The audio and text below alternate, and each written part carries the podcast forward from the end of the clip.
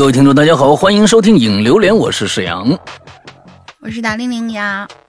到了这个九月份呢，这个假期呀，就跟不要钱似的。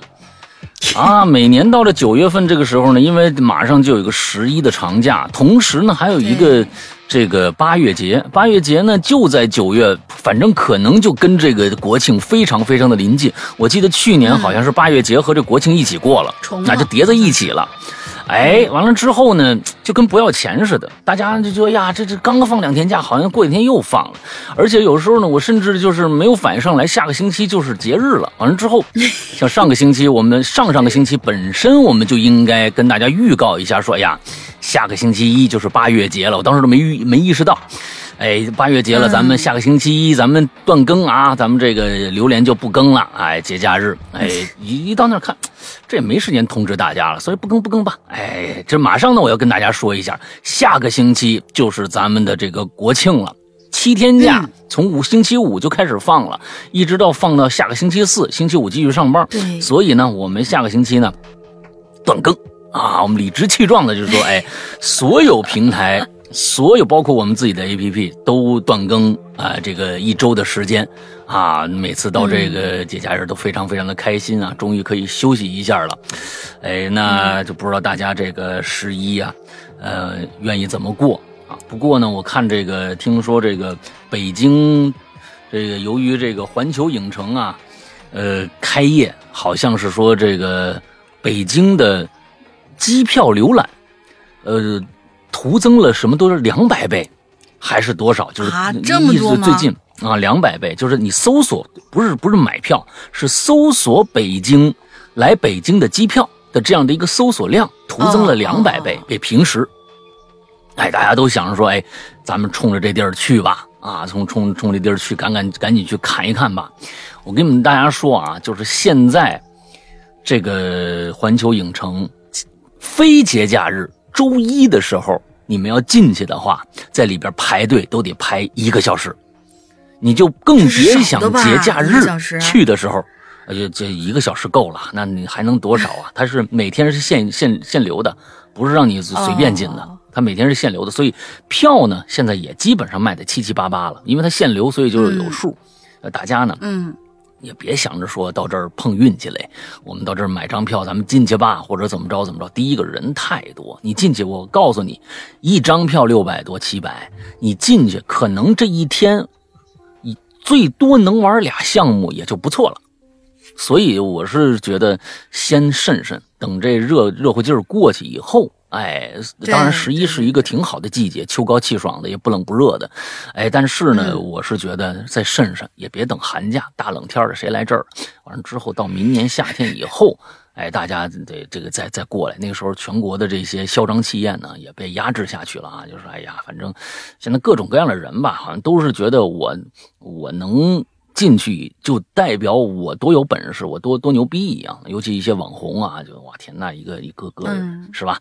哎，所以呢，没必要。这东西反正它也炸不了，你放在那儿了，它也不可能这个哪天咣炸了，你就找玩不上了。那再等等，再等等。嗯，十一呢，北京今年的客流量一定是非常非常之高的啊，所以呢，大家呢还是找点没人的地儿去。平时呢也挺挺累的，干嘛找这那个什么呀堵呀，是吧？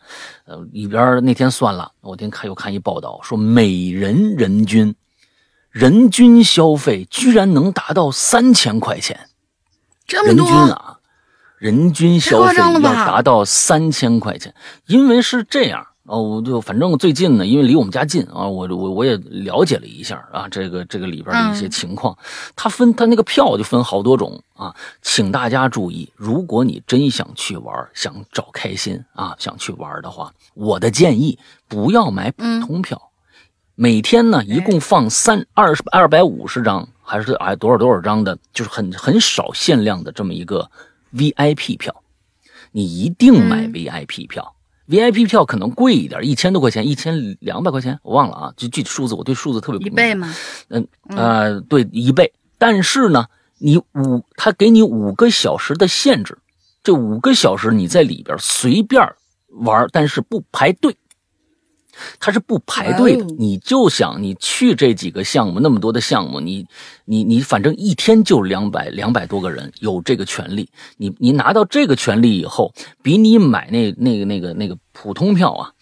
值太多，因为你那一个票排就是一个小时、两个小时、三个小时一个队，那你一天你有几个小时排队呢？那还不如你就用前五个小时把该玩的全都玩了。你甚至霸天虎那个那个过山车，你你你排你排个四五次你都你都没问题。所以我的建议就是，哎，买 VIP 票之后到里边你还有各种各样的消费呢。哎呀，那个消费啊，反正呢就是他呢，你人人家这种消费呢，又不是说硬让你消费。就是所有人都是主动消费，看上去就是好，觉得呀，这个东这个东西真的。我去了那个那个商店里边，诱惑就在外边我都没进过，嗯，诱惑诱惑力非常大。因为那几个 IP 你要喜欢的话，你绝对是觉得我操，你必须买。里面有个酒杯，那那个我看着一个那个我没进去啊，我就在外边那个大道上，大道上有一个那个他的那个 Universal Studio 的那个 store，啊里边哎有一小酒杯，哎呦那个侏罗纪故呃世界的那个小酒杯太漂亮，你你你怎么着你也得花钱买那一个小酒杯，他妈的七十多块钱。七十多块钱呢！我天哪，你你你到里边就更多了，哎，比星巴克的杯子便宜多了，不错了。不是星巴克的杯子嗯一百多，那杯子不是小酒杯，小酒杯，他那大杯子也一百多，一就就一百二十五哦起，剩下的那杯子都是一百二十五起啊，也是很贵了，哦也是很贵了。完之后呢它那旁边还有一个哎叫做这个哈利波特的一个专区。那一个大区嗯全是哈利波特呀！完了之后，你你要是哈利波特迷的话，幸亏我不是啊。完之后，你要哈利波特迷，你就别别出来了。他在外边卖那个魔杖啊，二十多多把魔杖，关键是这个魔杖。我那天又发现了一个新的一个他们他们那个那个那个那个挣钱的方法，他就在进园的时候卖这个魔杖。他的魔杖一共分两个版本，我告诉你们大家啊，嗯，一个是贵的版本，一个是便宜的版本。贵的版本在园外，便宜的版本在园里。这两个版本的区别是这太？黑了。不不不，有区别。园外的魔杖叫做互动魔杖。啊，哎，这个魔杖有什么魔力呢？你拿着这个魔杖，到了园里的这个哈利波特区，有那么一个商店，你呢挥动魔杖，说一个咒语，商店里面的物件就能浮起来，哇互动。哦，。这你你你一听是不是这不是人工特别神奇啊？特别特别神奇，真的，它可能是有那种，就是它里面有电池，完了你去呢互啊互动，啊一互动完了接收到你的感应了，它就里边里边就就就有个东西就浮起来了。好，我我具体不知道是什么东西浮起来了啊，但是请大家注意，很多人就为了这个买这把魔杖，三百多块钱，而且是塑料的啊，塑料的，塑料的。哎，之后好吧，到里边发现他不挥，那东西也浮起来了。为什么呢？旁边有上千人在对着那个东西挥魔杖，你也不知道哪个是你挥起来的，反正就这。完了之后，所以就是说，那你就觉得哎呀特别亏。但是那个那个区域里面，听说我我没见过，听说里边是真有实木版的那个魔杖，那个可以买，那才两百多块钱。所以这里边有好多坑啊，确实需要一些教程啊，完了大家这个进去避坑。那三百多块钱那魔杖，那塑料的，你进去挥，你挥个屁！你你你你一直有人，一直有人在那挥，你也不知道哪次你挥起来，一点成就感都没有啊！我这千万不要搞这个事情。为了这哎呀，里边木的，的坑就是多了，嗯，为了这木的，我前两天看一个，就是他也是做了攻略的嘛，有一个嗯博主，他说是我去那个，就是我们给大家做的就是穷游攻略啊，我去那个旁边的一个什么什么、嗯什么什么新疆特色饭馆，我买一个红柳签儿的烤羊肉，我把它撸完了以后，我拿那签儿子我随便呼，不如不比那个魔杖好玩吗？那还是木的，还是红柳木的。我说这这这行，这个脑洞我我觉得是可以的，而且每个都不重样儿，真的是穷游。这嗯嗯，这也是啊，这这个不不提倡啊，这个不提倡啊。第一个，你能不能把这红柳签带进去是一个问题啊，嗯嗯。嗯，好啊好啊，这这个，那我们就聊聊这些这些东西啊。反正呢，娱乐啊，啊，这种娱乐呢，真的是就是靠消费撑起来的。嗯，那你你你要是真是自己去，可能还有一些这个消费的控制。但是你要带一孩子去，我天哪，那你你你，当你包括你包括你自己是影迷，你到那儿，我估计也是挺够呛的。就是说，真的是各种各样的，人家就是真是会挣钱啊。真的是会挣钱，把你的脉把的死死的，你真的是逃不过他那个消费的那个东西。所以是人均消费三千多块钱，先看看自己钱包有没有那么多钱，真的是这样，这真的是。挺贵的一地儿啊，一个破那个奶昔八九十八块钱，那个味道啊！我说我说，哎，网红奶昔尝尝一个吧。我和老婆说，那咱就就就就在园外，就在园外啊，没进园呢，就是人家开始让你消费了。一听哦，九十八，外面那个装潢确实，哎呀，巧克力工厂那个店那个漂亮，九十八这网红奶昔来一杯吧，喝上去以后你就知道这东西有多贵了。它不像是说你这东西有多好喝啊！你你不值九十八也值个六十八吧，也就是四十块钱的东西，真的不好喝，也不是不好喝吧，就是很平平无奇。所以到里边呢，嗯，我觉得不要冲动消费啊，什么各种各样的网红的，什么这个那的，这个那的，说呀，我也要尝尝这个网红的什么什么东西。网红不见得是好的啊，网红不见得是啊，也也有很大量的坏人存在，你知道吧？嗯，行吧。那我们今天来接着看我们的这个啊校园诡异事件啊，这这么长时间了，咱们这个应该还能再做一期啊。不过呢，大家这个最近呢没事的话，还可以，我们这个帖子没关呢啊，还可以接着去，赶紧去我们的这个。微信号上去留下言，好吧？微信号搜这个“哈喽怪谈”就能搜着我们了。哈喽怪谈完了之后，底下就有留言，留言完之后，那个你们你们就是寻找的那方向。本期留言里面最底下有一个留言的按钮，一点留言就可以在里面写故事了啊。好吧，那我们看看今天第一个的这个朋友跟我们说了一些什么样的啊不可描述的事情吧。好的。第一位同学叫做奈何应有别离，应该是应吧？嗯，奈何应有别离。前年冬天，那是我生命中第一个出现的另一半还在我的世界里。而我呢，也同其他大部分异地恋的情侣那样，在每个假期都计划去找心心念念的那一半我每次去找他，出于对他的尊重，都是清晨到他的城市，然后陪他一个白天，傍晚坐火车离开。哎，七百多公里的路程，让我可以在凌晨之前就回到我的城市。但是那一次火车晚点了。我的家呢，在北方城市一个农业大学的深处。那天我下了火车之后，在大学校门，呃，到大学校门已经是凌晨三点多了。嗯，可能是因为大学后半夜需要节约用电，马路上只有左边一半的路灯还是亮着的。嗯，大概是几个小时前的分别让我有些落寞吧。我那就自个儿低头走在白雪皑皑的路上，寂静的道路除了雪地里有雪地里独有的咯吱咯吱的脚步声，静得格外吓人。嗯，笔直悠长的马路空无一人呐。仿佛整个校园只有我一个活物般的孤独，我就这么低头走啊走啊。虽然没有路灯的一边儿嗯，虽然是没有路灯的一边儿但在雪地的反射与映照下，路面仍然是清晰的。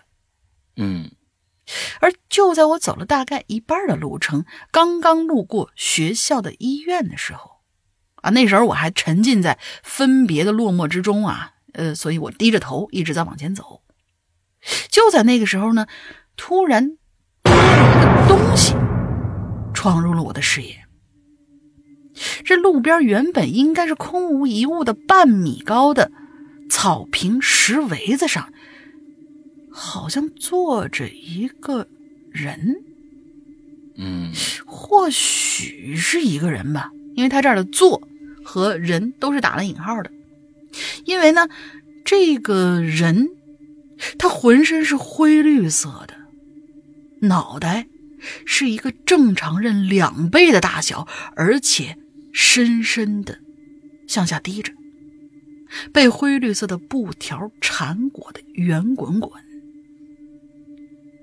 如果他只是这么正常坐着，甚至躺着，我也许会认为这是哦，我之前没看到，有可能是北方寻常见到的那种，呃，就是鹿岛吧，躺在旁边的醉汉。但这人一动不动的同时，四肢平伸着，因为他坐在半米高的石围子上，手脚都是。平身的悬在空中的这个雪地里浑身灰绿色大脑袋的东西，让我觉得空气已经冷得快要凝固了。我绷直了身子，一动不动站在原地，收回余光，同时紧闭双眼。我不知道我当时的表情有多么不堪，只记得在心里头一遍遍的祈求着：幻觉，幻觉，幻觉是幻觉，幻觉是。不知道也过了多久啊。我偷摸睁开眼睛看了一下，没有像大多数真遇到幻觉的人那么幸运。那家伙他还在，但是，而且姿势没变。嗯，这给我带来的恐惧更深了。寒风和恐惧之下，我微微颤抖着，再次收回余光，低着头，凝聚了全身的力气和双腿，用尽全力，用尽全力迈出一步。还好。我没有腿软，然后我就像个木偶一样僵直着，一步一停顿的前行，一直走到路的尽头一个拐弯上坡，我在拼命跑起来，不敢再回头看。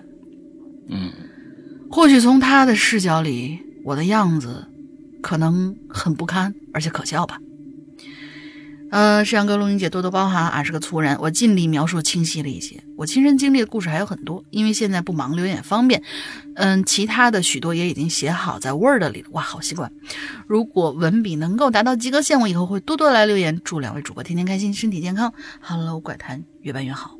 你这绝对及格了，你这不及格，那你让别人不及格那人怎么活呀？是不是？是吧？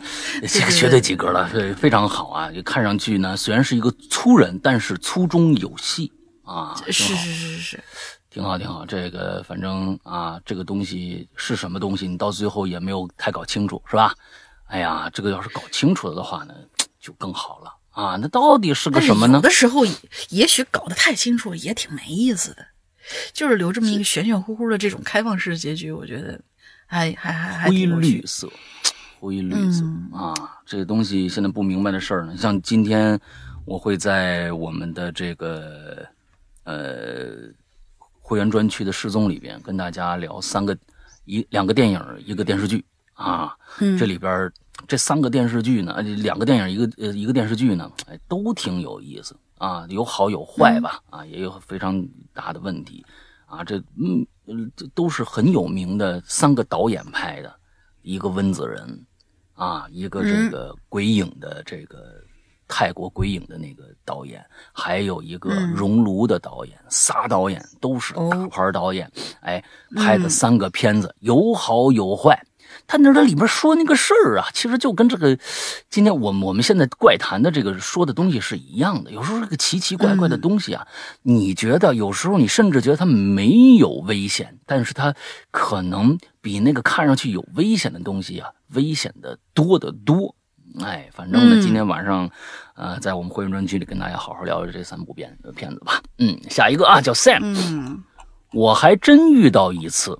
啊，什么？你就还真遇到一次？遇到一次？我把这个，我把我把这个念了吧。下面那个有点长，我把这个念了。好吧，好吧。嗯，呃，some，他说是这个，我还真遇到一次。我觉得他应该说的是，就是关于校园的诡异的事儿吧。嗯，我还真遇到过一次。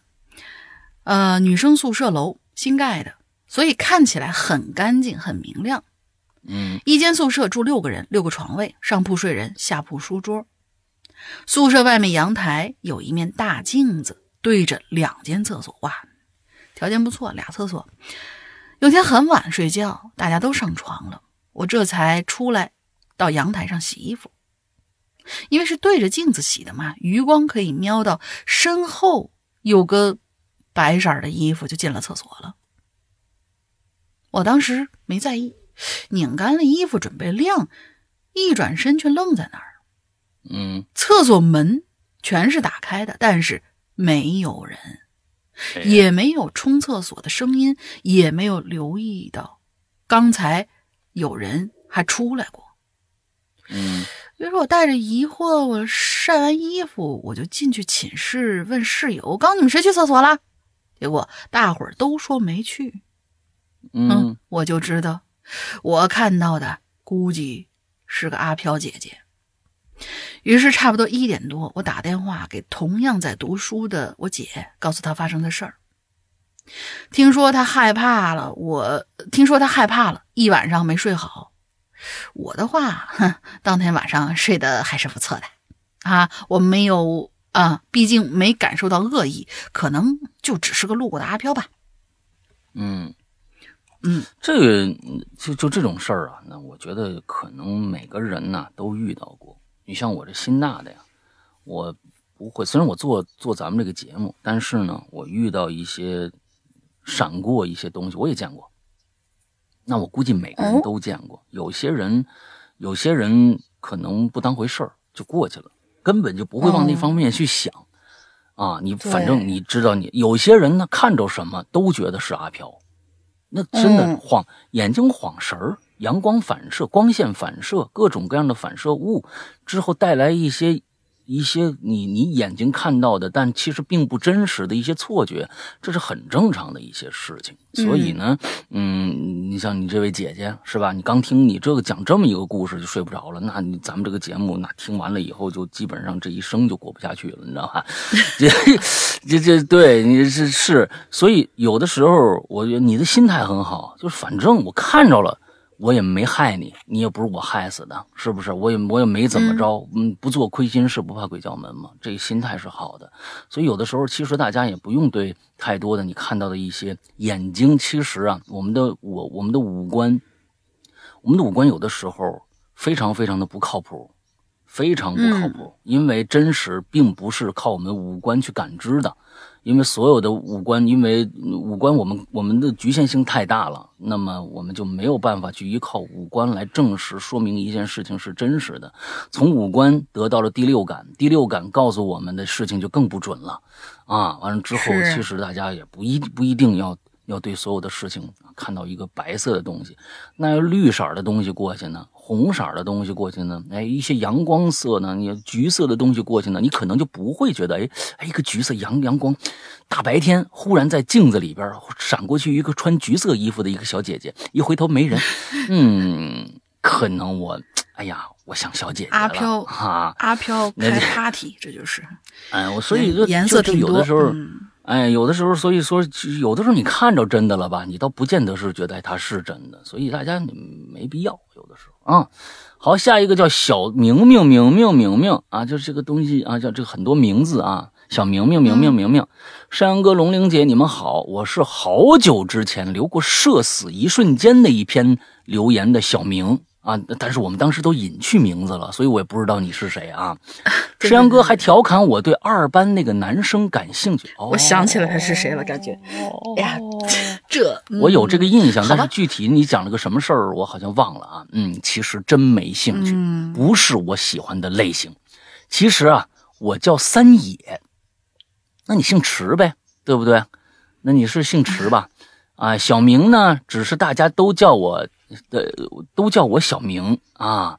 笔名呢，三三野是名字的最后一个字啊，最后一个字姓叫池，对吧？嗯，早就想这个留关于校园这个标题的言了。我本人体质呢，在哪儿？什么叫我本人体质在哪儿？就说，哎呀，我这我这我这身体在哪儿呢？是不是？你说你身体好是吧？嗯，对对对，小时候呢，找先生看说我是只小鬼儿。哼，你这先生不怎么靠谱的啊！看着真人说小鬼啊。之前跟朋友介绍一个出马仙儿给我看，说我身上有仙儿，管他是鬼还是仙儿，到现在没出过事儿，也跟他们和睦相处挺好。冥冥中呢，还能感觉确实有人一路护着我。哎，你看这个啊，这个东西啊，有时候心态也很重要。哎，这个心理暗示来的。你不管你你你别人说你有你你身里有个鬼啊，完了说哎呀你身里有个仙儿。哎，你们要是看了这个《萨满》这个片子的话，你们就知道了。这片子到最后讲了一个问题，就是到底这个东西管不管用啊？东这个东西是存在的，但是管不管用是另外一回一回事儿。那这个仙儿什么的，每天拜啊什么这个那的，也是另外一回事儿。所以呢，哎，咱们看看他啊，这个好了，说正事儿。就在四月份，我们外出考察完回学校，五月初我就失恋了。啊，当时那个仙儿请假了，估计啊，嗯。第二个月呢，我状态好了很多，但是体重还是在往下降，身体还很虚。正赶上重庆这边没雨，啊，五月后呢，五月的后半个月和六月上半个月，碰着好多阿飘。拿印象最深的一个来说，还好多，我的天！那你的仙儿确实是出差了。我跟你说啊，开座谈会去 啊，大仙儿座谈会，你知道吧？大小仙儿座谈会，估计是每年搞一次。嗯，首先啊，说一下我们学校啊，我上专业课的构造。我的学校坐落在重庆大学城，去上专科专业课的地方啊，呃，经过食堂，穿过操场。上驿洞，驿洞呢在主席台右边，离操场跑道隔着一个差不多两米的绿化带。好吧，嗯，周三早课，密密的小雨。那天啊，我迟到了，我左手呢提着豆浆油条，右手举着伞，啊，就为了这点吃食是吧？就迟到了，低着头穿操场。右前方大概两个大步地方，你你这个丈量呢，这个尺度啊，都是有点意思。它丈量距离的这个这个标准都很有趣啊。对呀，右边大概呢两个大步的地方，这个东西跟你的身高有直接关系。你只一你一米三和一和两米的人，这两个大步啊那差老远了啊。嗯，有俩女孩也打着。也打着伞啊！哎，我上次那个你你留那个那个社社死的那个时候，我我夸奖过你的写作水准吗？嗯，离得不远啊，他们俩说话的声音我都听得清。离那两条绿化带啊还有三四米的时候，我抬头看着一很高的人啊，在靠近主席台那边。那天绿化带里面的道什么东西？在靠近主席台那边，那天绿化带里边的道嗯，啊，我已经开始诅咒你了啊，嗯，我脑袋里边开始已经开始诅咒你了啊，嗯，后后然后呢，我又低头，突然感觉不对，又抬头看，又抬头看，愣了一下。他好白，天哪！你到底在讲什么？他好白，是那种有点粉粉嫩嫩的，又有点冷调，就是感觉像是青灰色的皮肤。又一青灰。前面你还说粉粉嫩嫩的，怎么又忽然变成青灰色了？你是学什么专业的啊？这这个这个对对色彩的描述非常非常的有趣啊！嗯，而且离谱的是，那个人没穿衣服，没穿裤子，哇，那你享福啊？如果是异性的话，那你可以看半天的。嗯，切，那天我我记不得是多少号了啊，就是前一天是三十度，一晚上降了十八度。那天早上其实挺冷的，那跟多少号有有什么关系呢？天哪，嗯，你管他几号呢？反正记不清季节吧，可能可能记不清季节了。嗯，他不说梅雨吗？五月份五月下旬和那个六月上旬嘛。那那个时候应该像像重庆那地方应该是挺挺挺暖和了，挺暖和了啊！现在就变成了这个十二度，那你就说直接说十二度嘛，对吧？降了十十八度啊！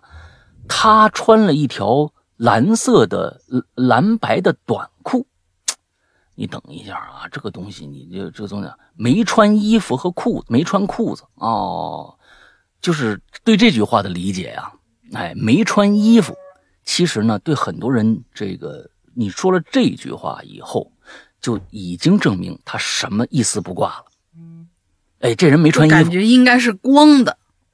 哎，嗯，没穿裤子，没穿衣服，没穿裤子，那基本上是光的。但是呢，后面你加了说，哎，他穿了一条蓝色的短裤。哎呀，这个东西一下，切，就是那个那种那那个那个那个那个里面心里啊，切，想什么呢嘛？啊，穿件蓝色短裤，蓝色很浅，浅到以至于我以为他没穿裤子。好吧，嗯，你想怎么写怎么写吧。天哪，这个东西啊，你你一定你以后会会会被打死的原因就是你讲故事不靠谱。我跟你说啊，我继续向前走。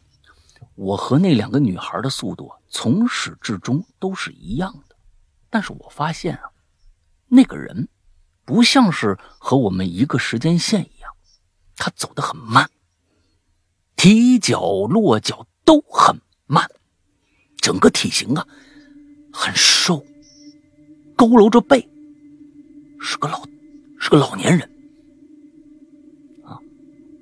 嗯嗯，你又描述一次没穿衣服，一短裤，光脚，忘记头发是怎样的了。你看，又又来一次啊！鼻梁很高很高，脸呢忘了长什么样，或者就没注意。你一直注意注意裤子那方向了吧？你啊，这是我看到他的第一印象。你看看人家长长长什么样，有什么关系呢？是不是？嗯。当时心里想着，这是不是我们学校哪位老师的行为艺术啊？还没感觉到哪儿不对劲。你们学校也挺不靠谱的 哈，看来是一个艺术院校是吧？是个艺术院校，那你对颜色的描述实在是有点啊啊，是有点意思的。嗯，这个时候我已经和那两个女孩啊并排了，余光瞥了一眼，俩女孩啊。好像没看着面前那老头啊，自顾自的低着头玩手机。当我从老人旁边擦身朝异洞走去的时候，眼睛往左看了一眼，就发现那个皮肤啊，有大理石的质感。哦，你说是大理石的质感是光滑吗？这个大理石的质感有很多啊，是。大大理石有时候就说，哎，光滑的大理石地面，那我们经常这么这么形容。那你说的这个大理石是不是光滑的意思呢？还是说其他的意思？不知道啊，还是有裂纹呐，还是怎么着？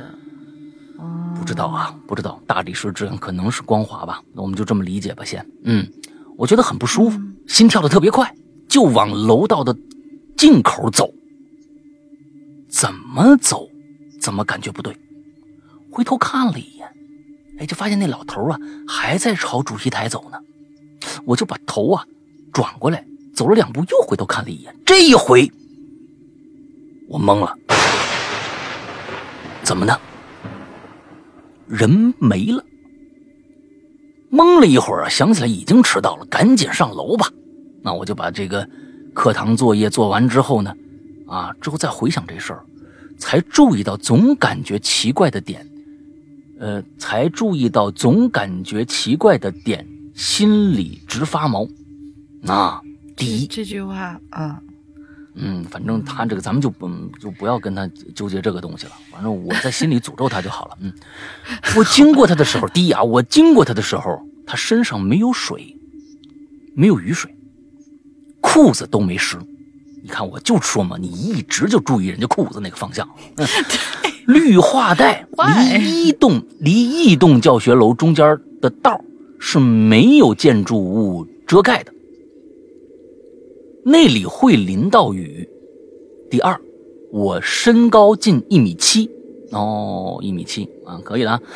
我第一次回头的时候看他勾着背，就比那绿化带呀高出半个身子。主席台呢，两米五。绿化带呢，两米三，在学校两年了，没听说过有这样的人。等一下，哎呀，我跟大家说一下啊，大家如果呀，在路上碰到这么一个人，我们我们就从这个咱们从剧本创作角度啊，剧本是怎么的？不是胡编乱造啊，我们只从人的最基础的感受出发来创作剧本，剧本，要不然所有的剧本都是扯淡。我们要碰碰到这么一个人，绿化带两米三，而这个人高出绿化带半个身子，他得有三米。你对哦，哎，他得有三米。咱们就听听这个故事，这位仁兄没觉得这老头没有异样。别管他穿没穿衣服，就这身高，你就站那儿看半天吧。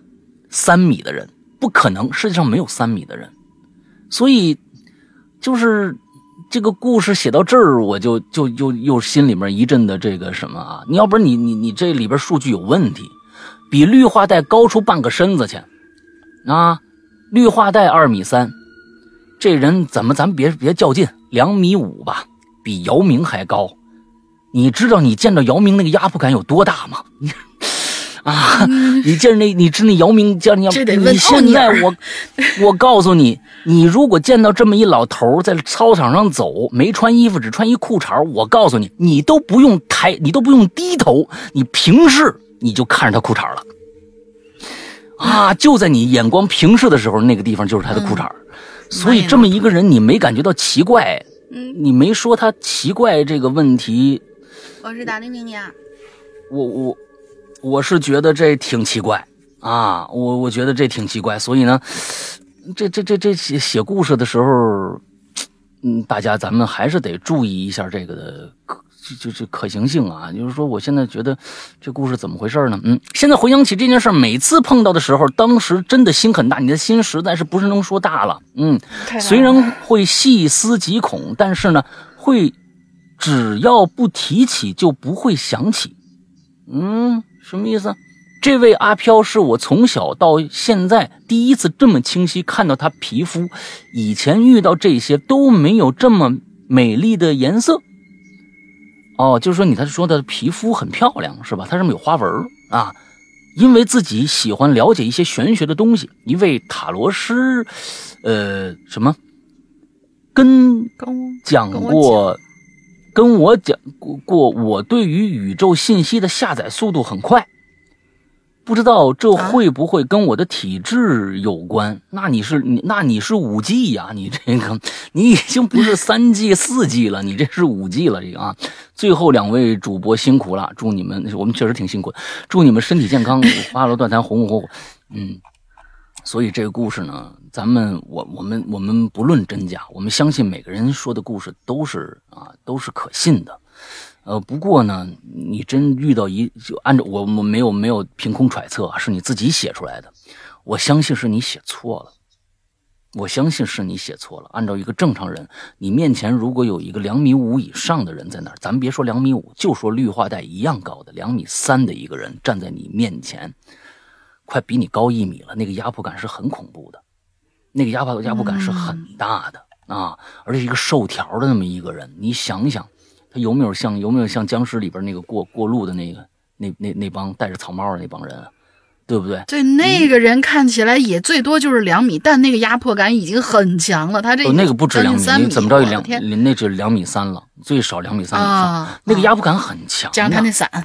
嗯啊，你压压上压那个压迫感很强的，所以说，就是说，你这个才是你这个故事里面最重要的一点。他的身高才，他跟他穿穿不穿衣服，这个东西他起码穿条裤衩你也是个文明人吧？啊，对吧？嗯，没脱光喽。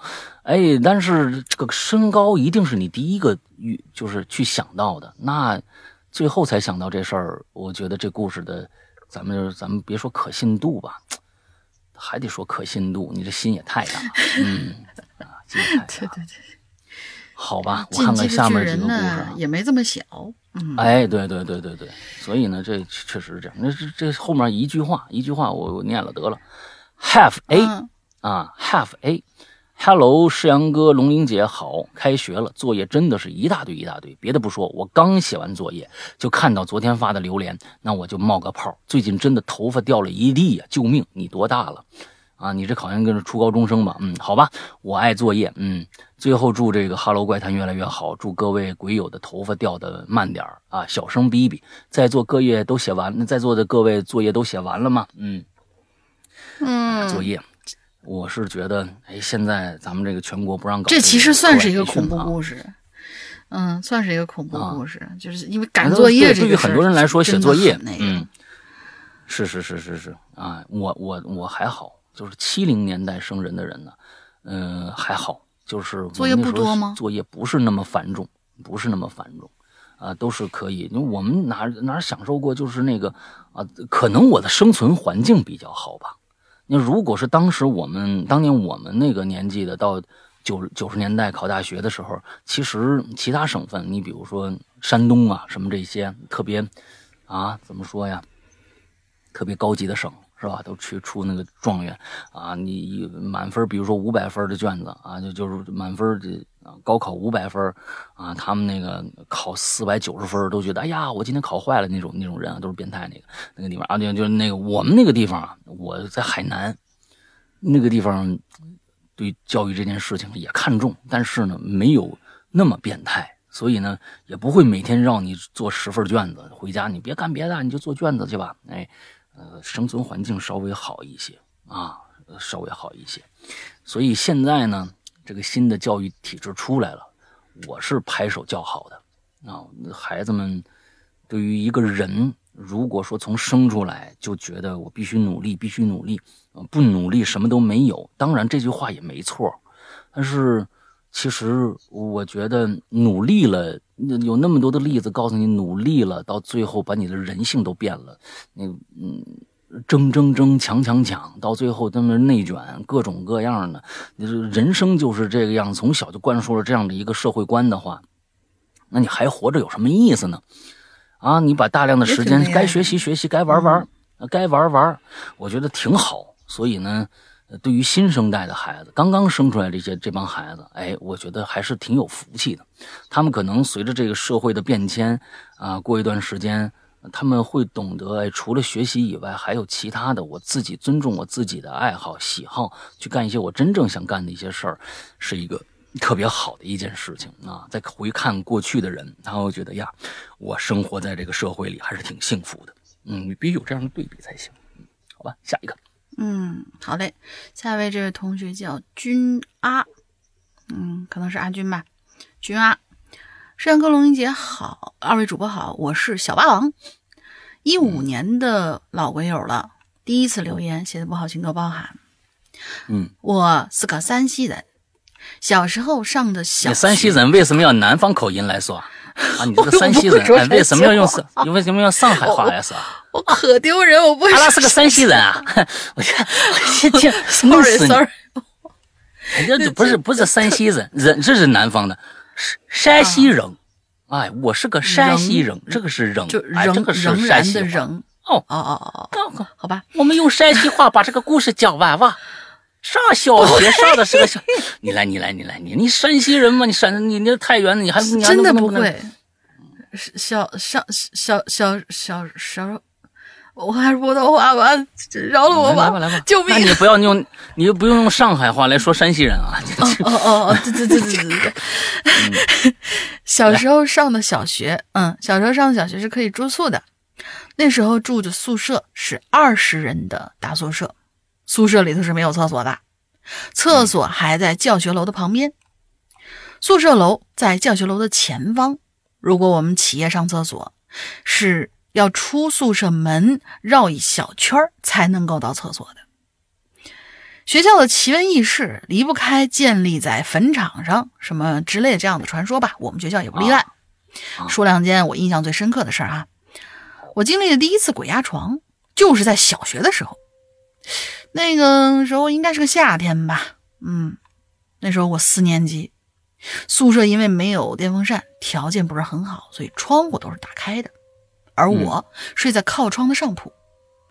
有天夜里头睡得正香，可能夜里有点凉吧，我就被风给吹醒了，整个人还迷迷糊糊的，正要准备起身关一扇窗户，我突然感觉，哎，怎么整个人麻了一下，然后就动不了了呢？好像有什么力量扣住了我的脖子和脚踝。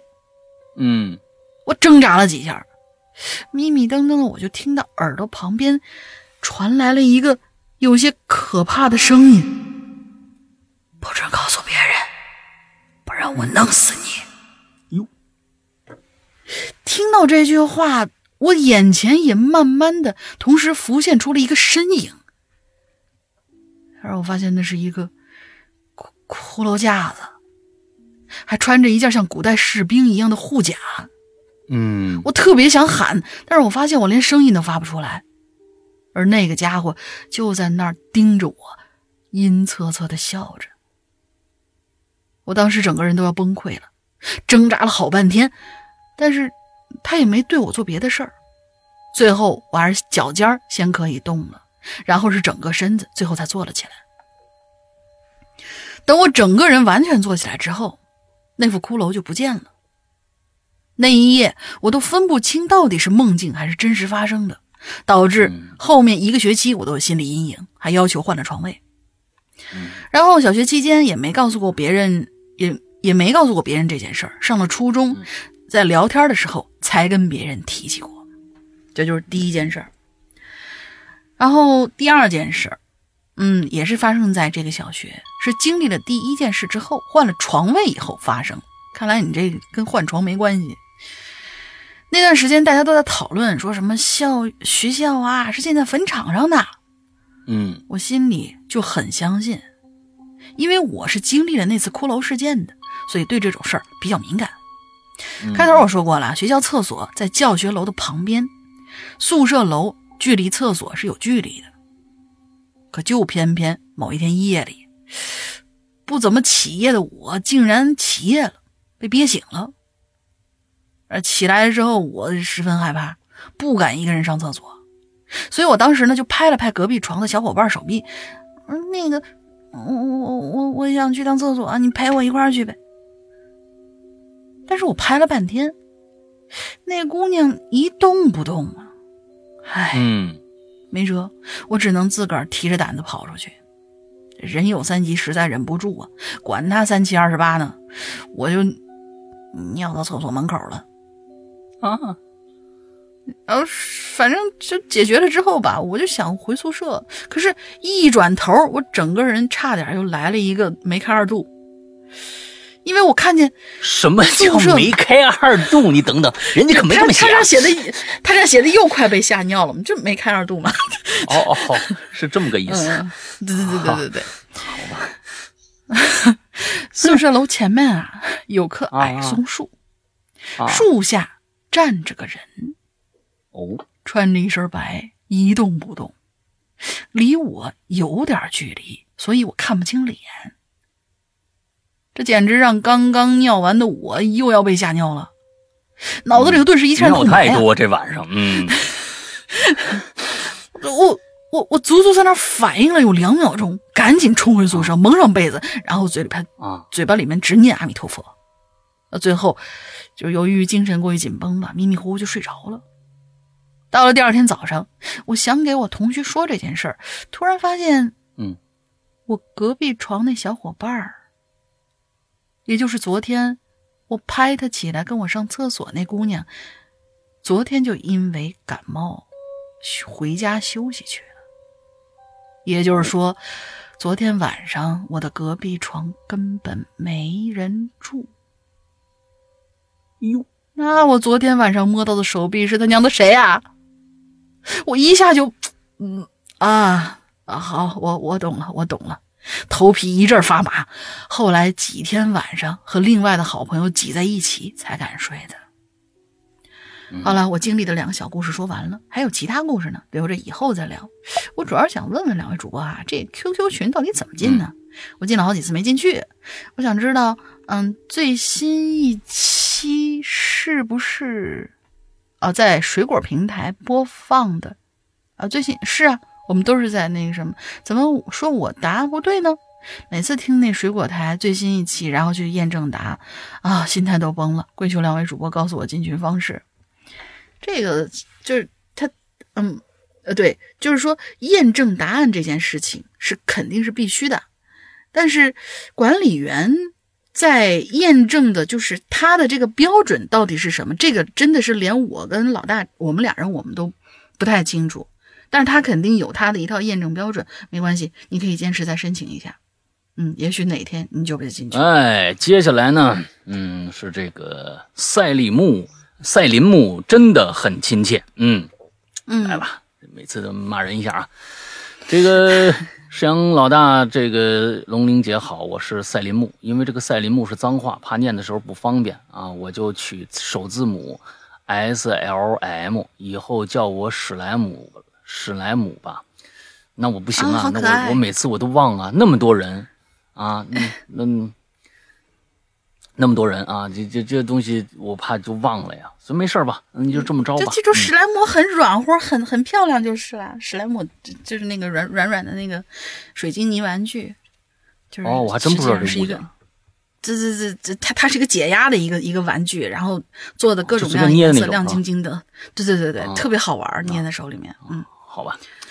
上次这个掐榴莲讲的是我们学妹为了在学校赚防疫物资的钱啊，被一个自称药房工作人员的愿者上钩型骗子骗走生活费的事儿。哎，你看看这个赛林木的文笔啊，这么长复杂的一个一个句子写的非常通顺啊。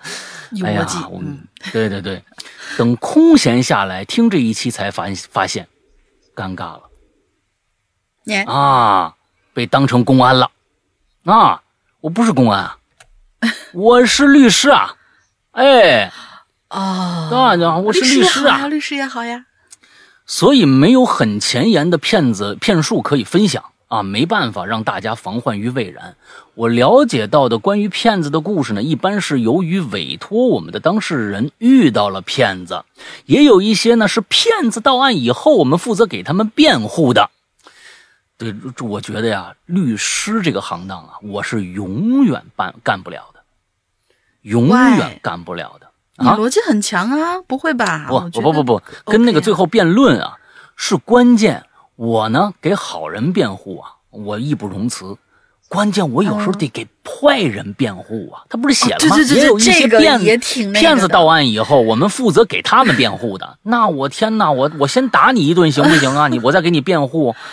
啊，我我还得把他当成大爷，他是我客户啊，就是这种，这个起码这个确实，这是一个职业观，我觉得呢，不能说是啊，就是这这是一个职业操守。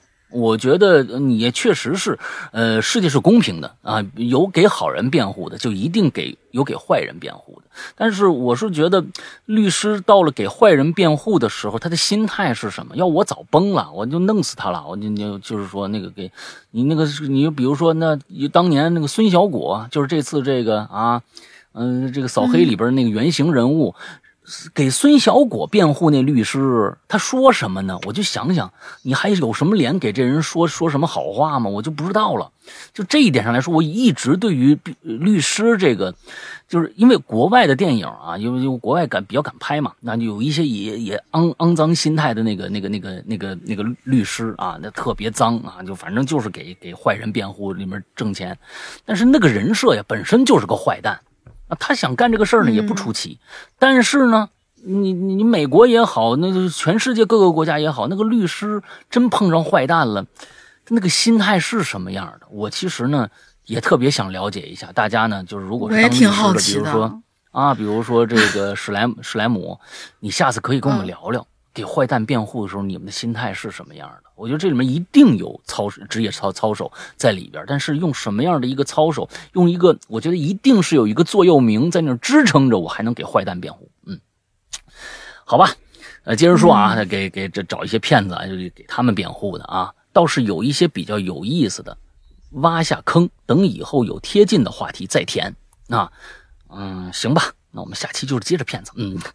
我特别想听听这个啊，嗯，我的命格呀，应该比较绝缘，也就是说，这个一般是碰不到什么好兄弟的这意思啊，比较绝缘。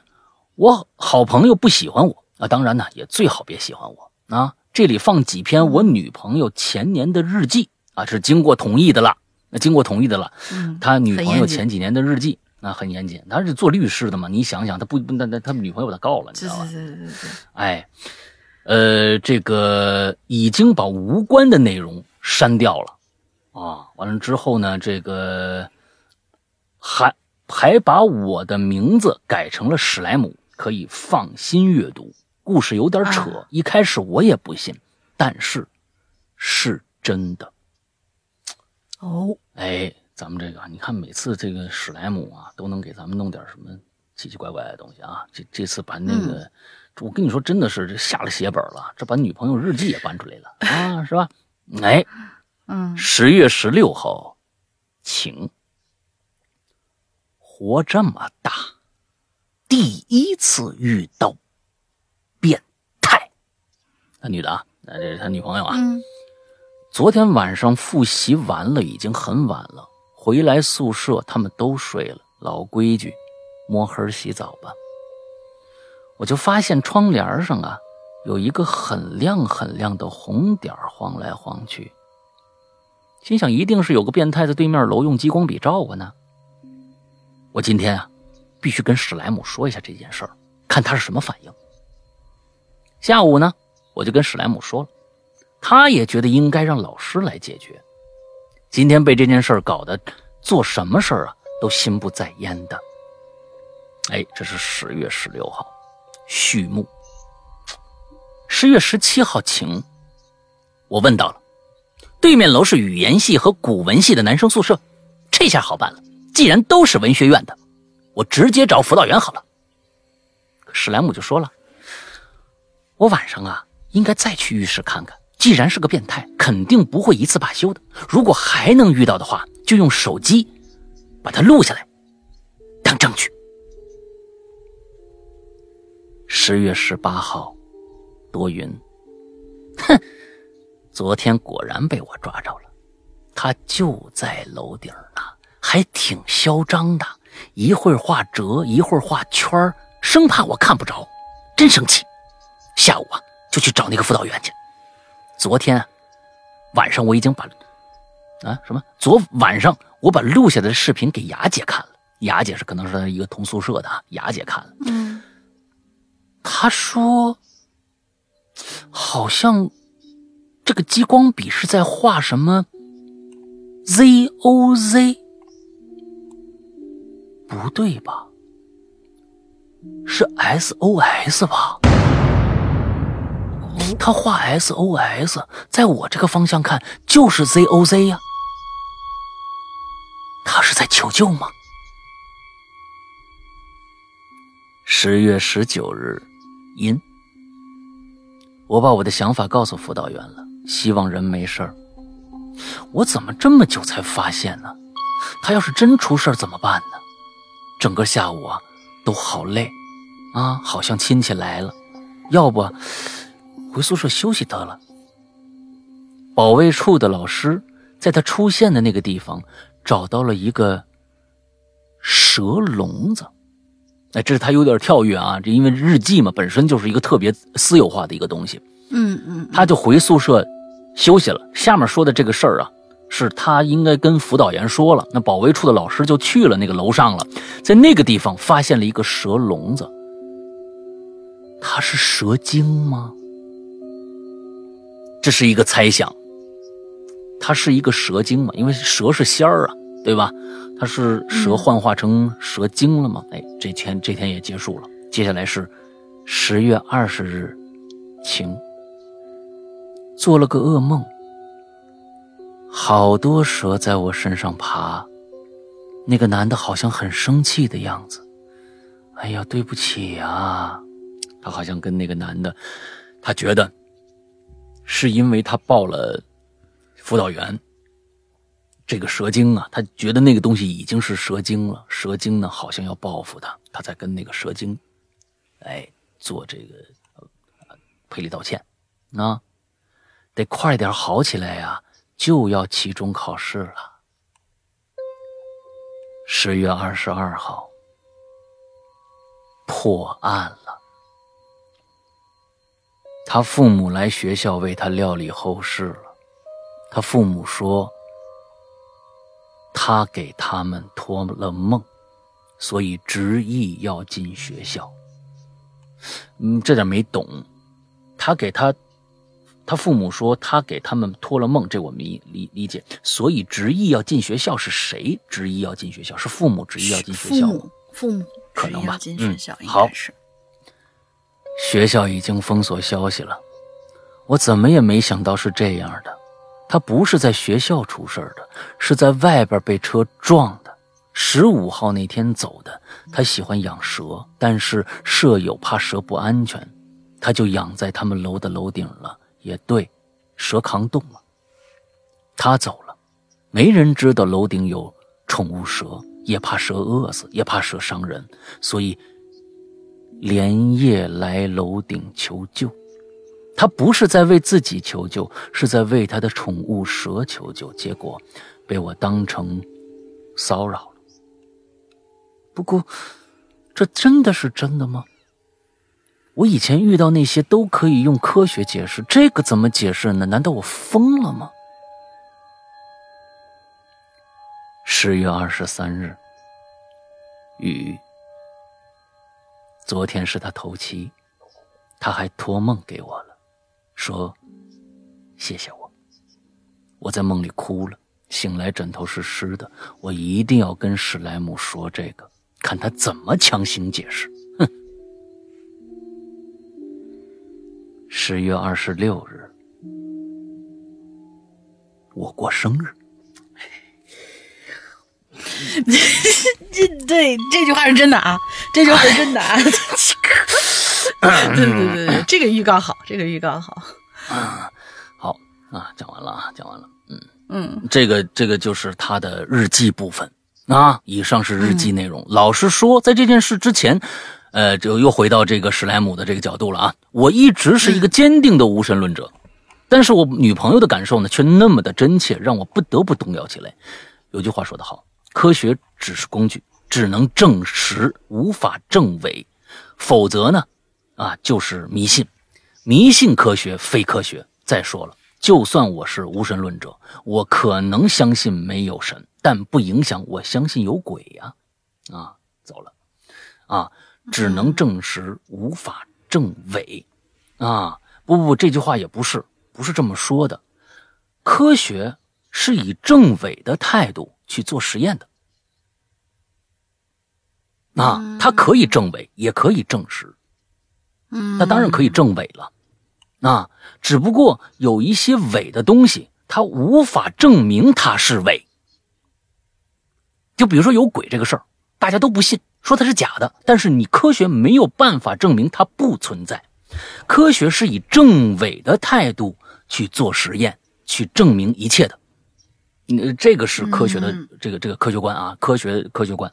哎，所以科学只是现有工具，它就是个工具，没错。就跟过去我们拉拉拉牛车，这不可能相信有汽车。现在开汽车，也不可能相信我们以后能够坐着那个那个那个那个那个私家车可以飞在天上。啊，暂时是暂时好像可能，但是又又又又感觉好像是，呃，挺远的。所有的一切一切都是在进步的，这个工具在不断的复杂化，但是它永远达不到真实世界那个边际。啊，就跟刚刚你说的这个鬼的问题，鬼神没有神，神鬼都一样。如果你们看过我今天晚上要说的那个那个萨满的话啊，巫又叫巫师的话，你们就知道。在泰国是没有神与鬼的这么一个明显分界的，他们有各种各样的神存在。哎，是旁边呢，他的就任何一个死去的人，只要你相信他，他就可以变成你的神。他们没有一个，比如说是必须有一个职称啊，或者是拿了什么证的，你知道啊？嘿，天上位列仙班那几个人都是拿证的，人家都是考证的。你你你，哎，这不是任何的孤魂野鬼，只要你信他，他都可以变成那个。神，所以呢，这个东西啊，在全世界呀，哎，没有一个定论。但是呢，你现在的科学也确实没有办法证实呃证伪它这个东西是假的，你没有办法，你也没有办法证实。所以在这样的一个基础上呢，呃，盲目的说这东西是假的，这就是其实是一个非常不科学、很愚昧的一个说法。哎，嗯，我们其实做这个节目，只是想说。这种现象，我们并没有说这种现象一定是真的。比如说刚才啊，往前面再翻，啊，那位小明同学啊，就是看着这个三米高的一个人啊，都一点都不奇怪这种事儿啊。你说对吧？你就你是觉得它不不现实啊？那确实不现实。但是人家说的是真事儿，那我们只是把这个现象说出来而已，我们没有给它定性啊，只是大千世界无奇不有啊，是吧？无奇不有，哎。我们只是怪谈的观察者，观察者和搬运工。嗯，哎，对对对对啊，就是叫叫农夫怪谈，嗯，哎，也挺好，可以，农夫怪谈啊，行吧，来接着下一个。好的，接下一个叫小狐狸二当家。小狐狸二当家同学他说：“石阳哥，龙姐好呀，我又来留言了。根据这次的主题，我很想分享一个发生在我朋友 L 身上的事儿。虽然不是很灵异，但是足够惊险。这个故事呢，发生在去年留学期间。为了省下学校的住宿费，很多同学都选择在学校附近的社区里头租房子。我这朋友也不例外。他跟他女朋友小 W，我们就说他一个叫小刘，一个小王吧。呃，对不起，小王。呃，跟他女朋友小王就住在 M 大学的对面，虽然不是很远，但是那条街道啊路灯很少，还有一块很空旷的草地，是他们每天回家的必经路。这故事呢，就发生在去年的八月。那个时候，墨尔本正是冬天，天黑的特别早，基本五点一过就全都黑了。而那天他们放学的时候，已经是晚上七点多了。当他们走到公交站的时候啊，嗯，就被三个黑人给盯上了，而且还一路的尾随。刚开始啊，他们以为只是在别的专业刚下课的留学生。正好和他们顺路，所以并没有在意，继续有说有笑往家走。可是当他们走到那条上下学的必经路的时候，就发现有些不对劲了。嗯，那三个黑人在路口就开始分散，走到了他们的两边儿，并且脚步随着我朋友和他女朋友的变化而调整变化。只有一盏路灯照在他们脚下，前方是黑黢黢的，仿佛在等待把他们二人吞噬一般。这小刘、小王啊，就开始害怕起来，脚步就开始从慢慢走变成了小心翼翼的挪。我朋友小刘也一直不停的回头看那三个黑人，小王也是死死的抓着我朋友的书包，靠在他身边。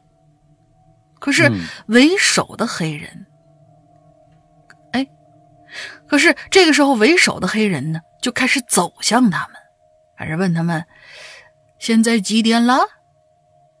那另外两个黑人就开始慢慢的从两边朝我朋友二人靠近。哎呦！就在他们僵持等到快要走到灯光尽头的时候，小刘就发现，在小王右前方不远处。他同学家的灯在亮着，就赶紧给小王使了个眼色，让他赶紧过去敲门。之后回头问他，哎，之后回头和问他时间那个黑人套近乎，哎，你是哪里的？怎么怎么样？你是新疆的吗？对不起啊，说错了。今天，呃，对对对不起啊，新疆同学，我这是那个，对，这是个包袱。今天过得怎么样啊？以分散他们注意力，并和小王同学一起往同学家的方向挪。就在小王碰到篱笆墙那一刻，小刘对着小王大喊了一声：“快跑！”小王立刻就翻过了矮篱笆墙，冲冲到同学家，然后死命的拍打着窗户和房门。小刘也也奋力的推了一把那黑人，也一股劲儿嗯跳进了院子里。那三个黑人一看他们要跑，也随即翻进翻进了墙。幸好那天晚上小刘同学。哎，小刘的同学就在就坐在当天晚上，小刘的同学就坐在窗边正在学习呢。见状，立刻就把他们让进屋，这才免过一劫。嗯，而那三个黑人在门口又敲又打，骂骂咧咧好久，然后才离开的。嗯嗯，好了，故事就到这里，希望没有跑题吧。嗯，可以通过选稿祝呃。希望没有跑题，可以通过选稿。祝《哈喽怪谈》越办越好，两位主播天天开心，万事如意，爱你们哟。嗯，确实挺惊险的。你看看这个，这比遇见鬼可怕多了。这这就我们要给这个小刘啊，这个鼓鼓掌啊。对，小刘鼓鼓掌。小刘发现就在小小哦，小小刘不是是谁给小刘的同学是吧？哎，给小刘的同学鼓鼓掌。那就这个时候，你大妈就把咔一下门就打开了。你像那个日本那个，好家伙，那那死了都不给你打开，那就是这这不给你开门的那个。你这这这么一对比啊，这高判立下啊，嗯，那高下立判啊，什么高判立下啊，高下立判。对对对对对，说完了也觉得不对劲呢。嗯，哎呦，这个外国的这个东西确实是啊，就是说我们现在看到了很多的片子啊，我看了很多的片子，就是啊，就是说，哎呀，呃，种种族主义嘛，尤其是美国种族主义，完了之后说这个，哎呀，这个黑人其实就是就是也是人，完了之后特别的怎么着怎么着怎么着的。但是说实在的呀，但是说实在的呀，嗯，当然白人和黑人坏人都有，但是其实这个犯罪率确实还是黑人高，确实还是黑人高，因为那个出过国人都知道，就是说你在欧洲，比如说法国，那个尤其是法国，你上那个你要坐地铁，你要坐地铁的话，完了之后，嗯，尤其在那个叫什么老佛爷那个那个那个附近那个地铁，我没去过法国。他们说那个地方在偷东西，你他们是明目张胆的，而且警察也不管，就是过来随手就把你抢走，就就跑了。因因为老佛爷下人都拿着大牌都拿着那个大牌的那个包包啊，什么那个那个那个刚买的什么东西啊，哗一下就抢走。这里边占多数的还是黑人。还是黑人，完了之后，你像去英国也是，我天哪，就是刚刚去英国，我老婆那个也是，她她就就觉得特别特别的恐怖，因为确实是能看到那个在国外的电影里面看到那个就是。你在回家的路上很晚了，而且我告诉你们，英国那个地方啊，城郊的地方，那照明啊，真是差的一差的一屁了，你知道吧？就其实那个地方的发展真的是没有国国内的那个现代化好，真的还是挺原始的，也没什么路灯，路灯昏黄啊，隔好远一个路灯，完了之后就经常的看那个那个房子与房子之间有那些狭窄的缝隙空隙，空隙之间呢就放一大铁桶，铁桶里边燃着那个用汽油浇起来那个柴火，几个黑人就就就在那儿烤火。你说他爸大晚上不回家干嘛呢？而且全是黑人，而且真的是就就是都是看的是黑人，咱也不知道为啥，但是就是觉得你还真害怕，他就给你的这个感觉就是对他有一种极其的强大的恐惧感啊！这这东西咱也不能说是咱不不是种族种族歧视或者怎么着的，你确实你大晚上不回家干嘛呢？啊，你像这个。后边这黑夜啊，你再黑一点，你都看不着这人你知道吧？这仨人黑人就跟着你旁边走，你只能听着脚步声，啊，你这人黑的你都看不着了。转头一看，一个悬空的三个大白牙。哎，对，这 就是啊，那这 确实很可怕，确实很可怕。所以就是说，哎呦，又说不好啊，说不好。你这这东西，嗯，我也不知道我说的对不对啊？你你。得得罪很多的黑人朋友，啊，也也对不起吧，反正啊，就是就是切身感受嘛，对吧？嗯，好吧，下一个叫英勇的禁卫军啊，石阳哥哥、龙玲姐姐，你们好，我是一名潜水了好久好久的鬼友，英勇的禁卫军。啊，你英勇了是吗？这这么长时间没来，我现在是一名在住校的女女高中生啊！我的天哪，现在这个学校也有一些有趣的故事，有机会再留言啊啊！我就说你是说这个学校的事儿是吧？啊，你是想想想讲这个学校之前的事儿啊？已经听了五年多怪谈了，给周边的同学们都安利了。好了，废话不多说了，故事开始。嗯，大概是在初二夏天的时候。考完试是去学校领领这个成绩单，因为我是课代表的原因，那天晚上啊就留下来和老师一起走。一般呢，我们这个老师开家长会啊，呃都会好久啊，还有很多家长和老师呢要谈谈心，是吧？所以呢，一般要很久才能好。我和我这个同学小季呀，那就小高吧，小高啊，一起等老师啊，一等老师，在学校那个楼里边太无聊了。我们俩呢就出了这个教学楼，那时候大概九点多吧，天已经黑了。教学楼外啊，除了我们俩，还有两个在操场上啊打篮球的男生。我们俩是边聊天啊，边向学校后边向学校后边那个花园里的小亭子走。哎，这小亭子呀，大概高两米五。啊，没有最开始那个人高，因为那个人还要高出去半身呢。啊，那个 啊，细细细高高的那个人啊，想把们，哎，占地面积约六平方米左右。亭子上边是一些像唐卡一样的彩绘。亭子四周呢，啊，有木质的这个长椅。我和小高啊，就坐在长椅上听歌。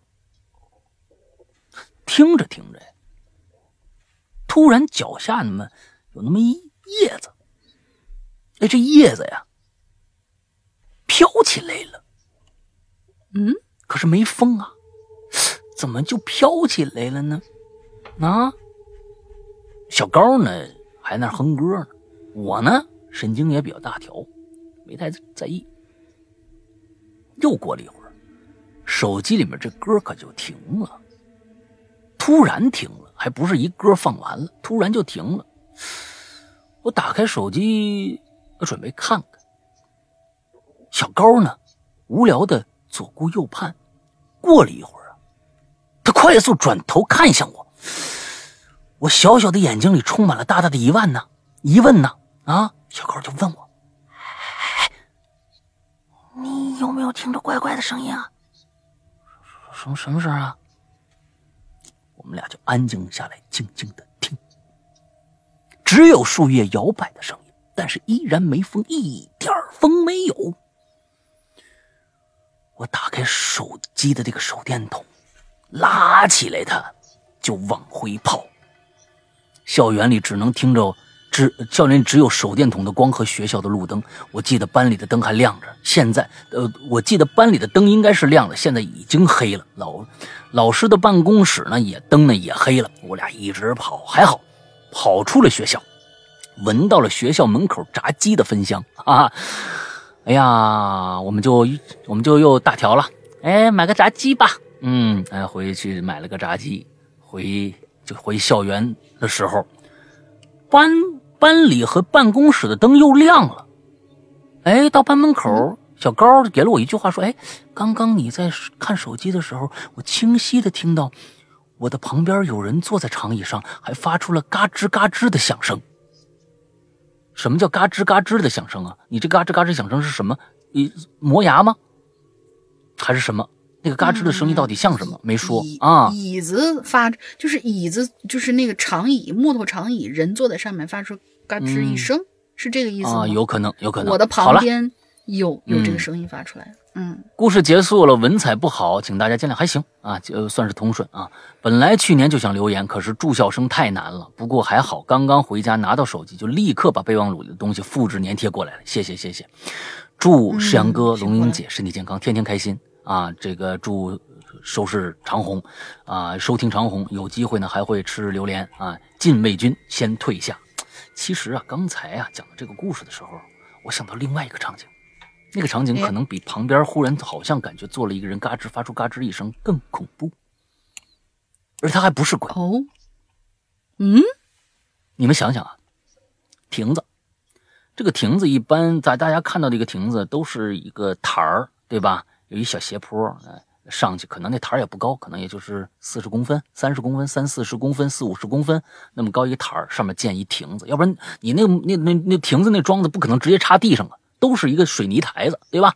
哎，木台子、水泥台子上面哎插着一根木棍旁边是个圆的呀、菱形的呀，啊不是菱形多边形的呀，哎那么一个亭子，底下呢是一个台子，完了上面走着有有叠个楼梯，能走上这个小亭子去，大概是都是这么一个建筑。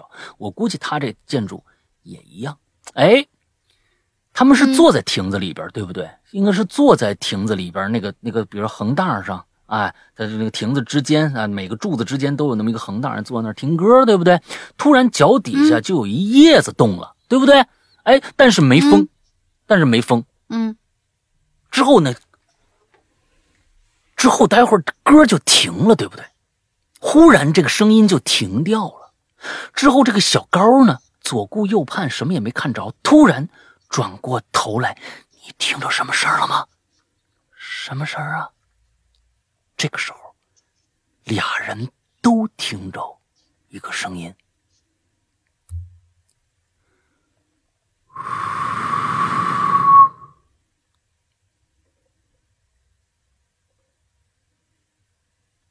明白什么意思吗？大黑夜的，嗯，有个人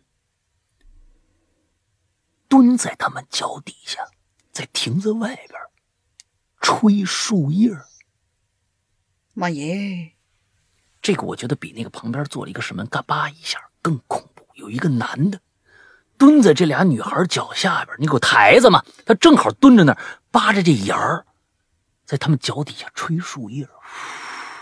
那啊，感觉好像那个就是小丑回魂那个场景，从那个底下那个里面，就是就是这个蹲在底下的这种这种啊感觉，特别像小丑回魂从那个下水道那个口里边，然后啊冒出一个就是比如说一双眼睛啊什么的，啊在那扒着那个台子，在那吹树叶，那那这种场景啊有画面感了。嗯多见于一个人的片子。这个这个人的这个片子呀，经常用这样的手段去营造恐怖气氛。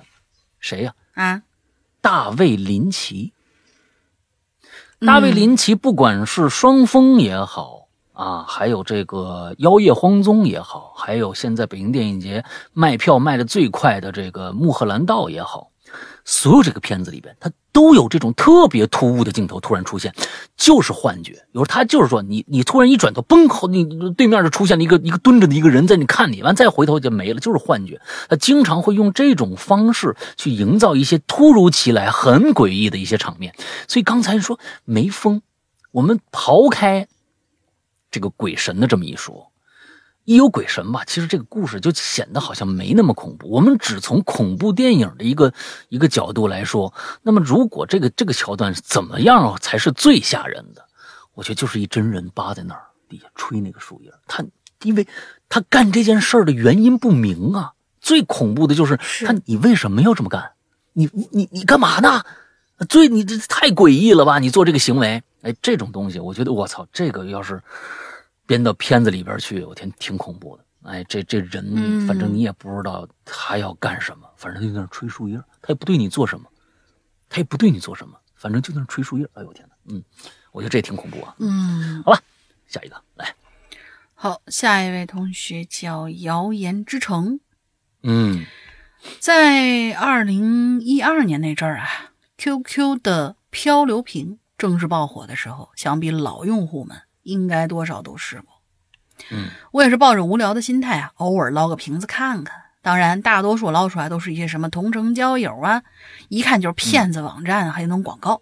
嗯嗯直到我捞出来一个有些特殊的瓶子，打开之后，里边写着一句话：“我又梦到他了。”哦，其实本来我没在意，鼠标都放到那儿了，就想把它扔回到海里那选，就是鼠标都放到要扔回海里那个选项了。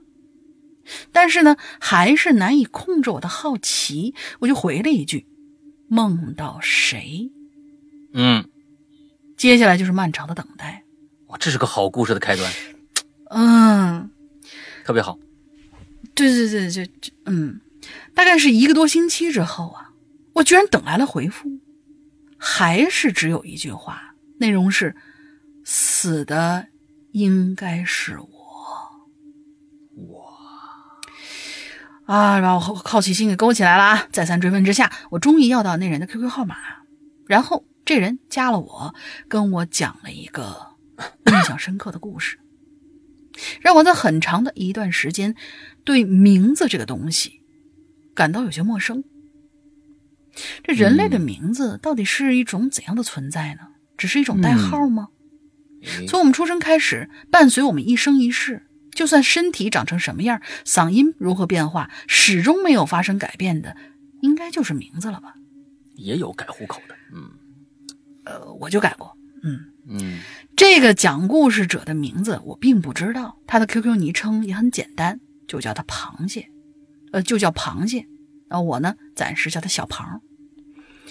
小庞是个农村孩子，他当时告诉我地，他当时告过我地址，但时间太久，我忘却了，只记得是一个挺偏的地方。嗯在小庞上小学六年级的时候，县里通知要举办运动会，不是学校组织的，是小县城自个儿办的，任何人都能参加，成人组、学生组是分开的。大人报名需要身份证，而学生由于是未成年，报名就需要他们的户口本。其实大家心知肚明，这东西就是走个形式，顶多就是看一眼就完事儿了，也不会给你收走，记个名字就都作为登记。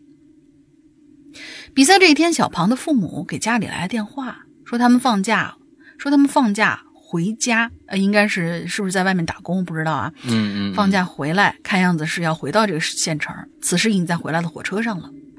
他们就问小庞要不要去火车站接他们呢？顺便一家三口可以在附近逛一逛。嗯要是换成平时啊，小庞肯定会去，但是今天不可以。他就跟父母讲，说自己有事儿，呃，挂了电话就开开心心的跟人比赛去了。小庞参加的是赛跑，成绩还不错，学生组里短跑第一名。嗯，当主办方宣布前三名的成绩的时候，他一时没有反应过来，因为念的不是他的名字。哦，但是他也并不在乎，小孩嘛，玩心大，获奖那种荣誉，那个时候就感觉形同虚设似的。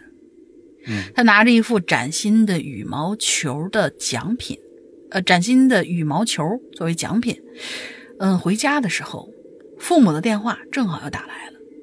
嗯电话里，父亲的语气很是焦急，在确认小庞真的没去接他们的时候，反而松了口气。嗯他父亲说，早上那辆通往火车站的小巴从半山上翻了下去，一直翻到了山顶，嗯。三名乘客含一名司机当场就死了。小庞听到这个消息，心里头顿时百味杂陈，最多的其实还是后怕。嗯。他他想，幸亏自己是跟别人借了一个户口本，不然他可能也会在那辆通往死亡的小巴车上吧。嗯，到第二天，幸亏向别人就是因为借了一个户口本。就是我的理解应该是当时爸妈不在，然后啊小庞就跟别人借了个户口本儿，上面呃户口本上面我忘记应该没有照片是吧？呃，没有照片没有吧？嗯，没有照片。他这样借，于是就他为什么要借户口本？他去就要去参加那个对，去参加比赛赛嘛，然后就借了个哦户口本，嗯，看一眼，可能借了一个同龄人的户口本或者怎么样，给人看了一眼，哦哦就是证明你就是怎么怎么样，就过了个形式。所以他前面说、嗯那种东西就是走个形式，扫一眼，然后就给你登记上了。嗯嗯，所以他借了个户口本去参加比赛。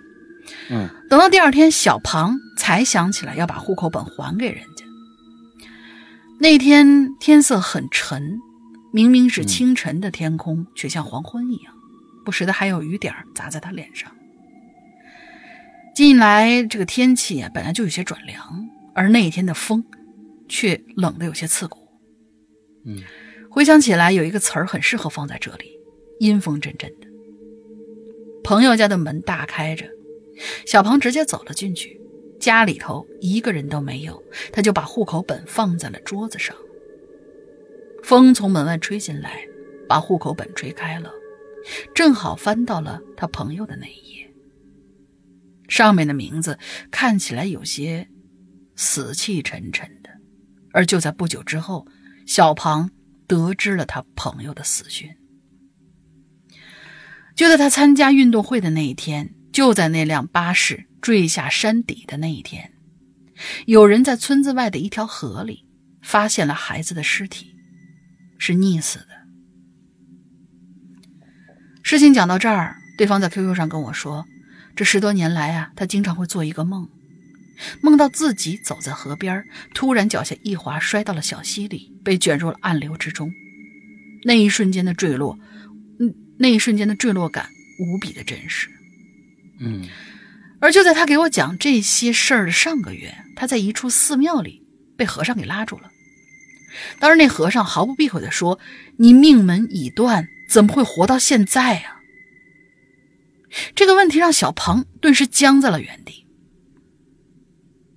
小庞在 QQ 里跟我说，那一刻他好像突然明白了什么。最近几天里，他的梦越来越频繁了。他梦到那个夏天，梦到了那条小溪流，梦到了他死去的儿时伙伴。嗯他的脸上，他那伙伴脸上还，哎哦，应该是他那伙伴啊，他的伙伴脸上仍有着笑容。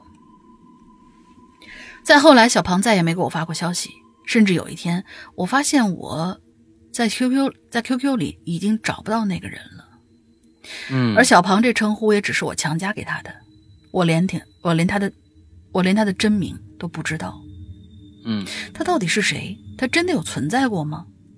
还是说很久以前他就已经死在了那个溪水依旧清凉的夏天呢？嗯也许人在有了名字这一刻，才有了灵魂，有了一个被注定好一切的人生，也许小庞的命运就是死在了那个夏天，而他借走的这条命也终于走到了终点。嗯啊啊，对不起啊，故事有点跑题。呃，我觉得还好，就也是上学有关系的事儿嘛。嗯，对对，超字了？没没没没没没没超字。我刚呃那个之前看了一眼，一一千五还好，我们是一千八到两千就之内就行了。然后他说，嗯，就不废话了，祝山哥越来越帅，祝大玲玲。啊咿呀一呼嘿，怎么越来越长了呢？你这些，嗯，好吧，好吧，嗯 OK，这个故事，嗯，我觉得最开始就吸引到我了，因为这是一个特别特别无意识的一个举动，引来了一个你不知道会会发生什么的一件事儿，而且，嗯哎，这个开头特别好，而且最后这个故事呢，呃，好像是感感觉跟借命一样啊，那是这样一个感觉，把户口本借走了。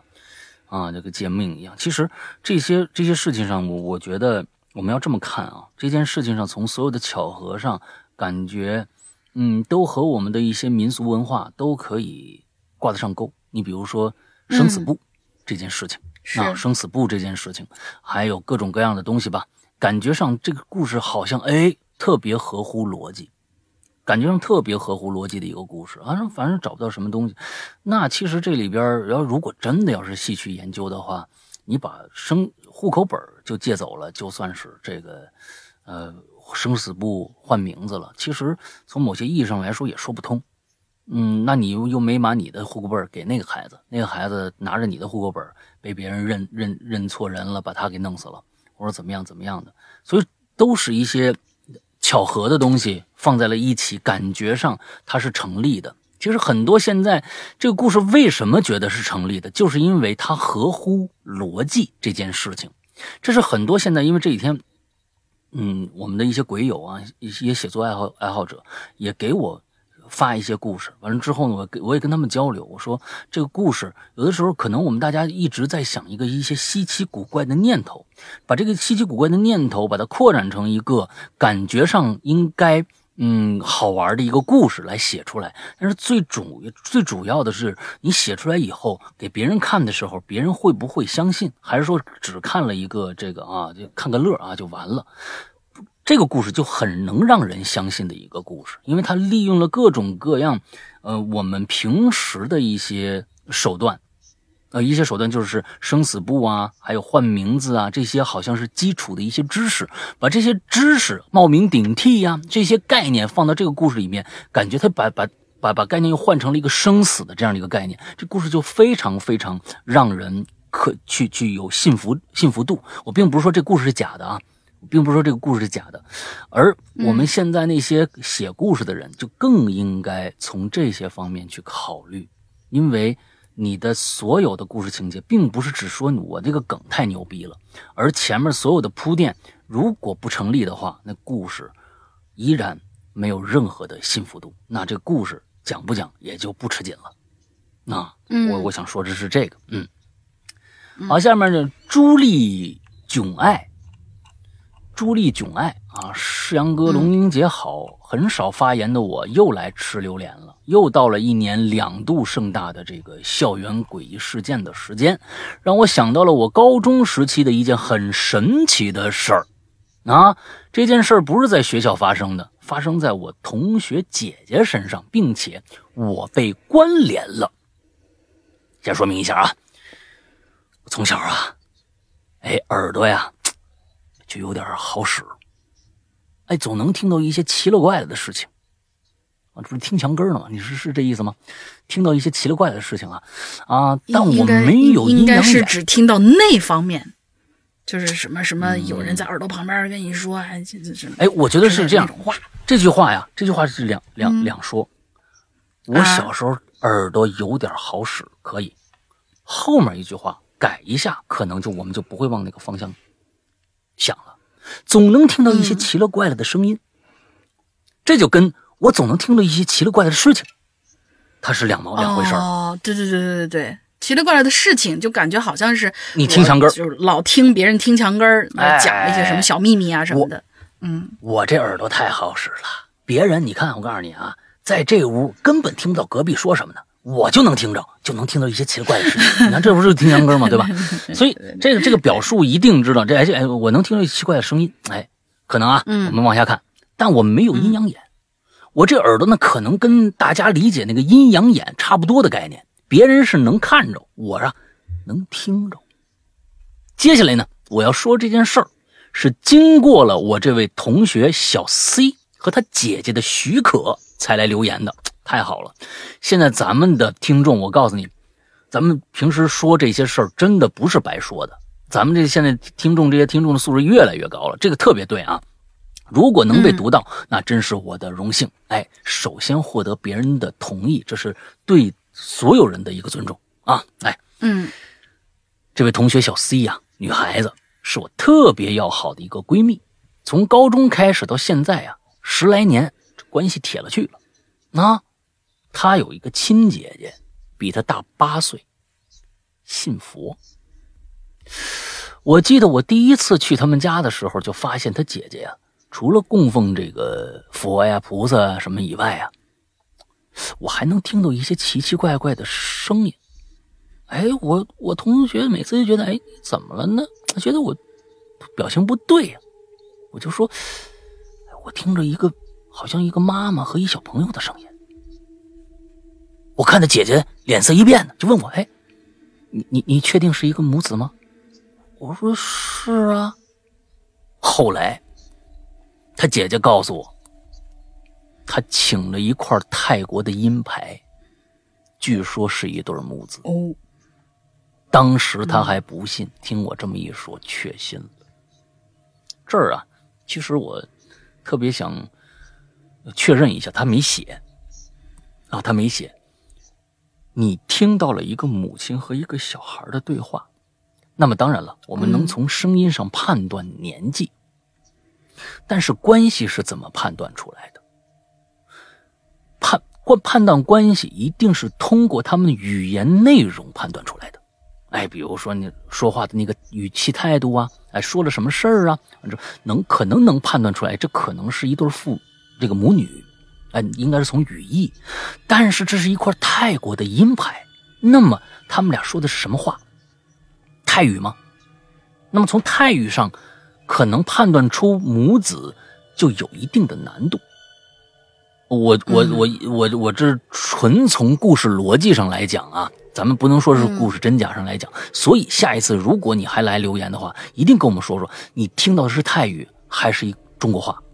哎，咱们接着往下看啊，在去小 C 家这一次之后，隔了大概两三个月吧，某天我独自在家，我一个人在家，突然听到一个小朋友的声音，这小朋友声音很耳熟，似乎是。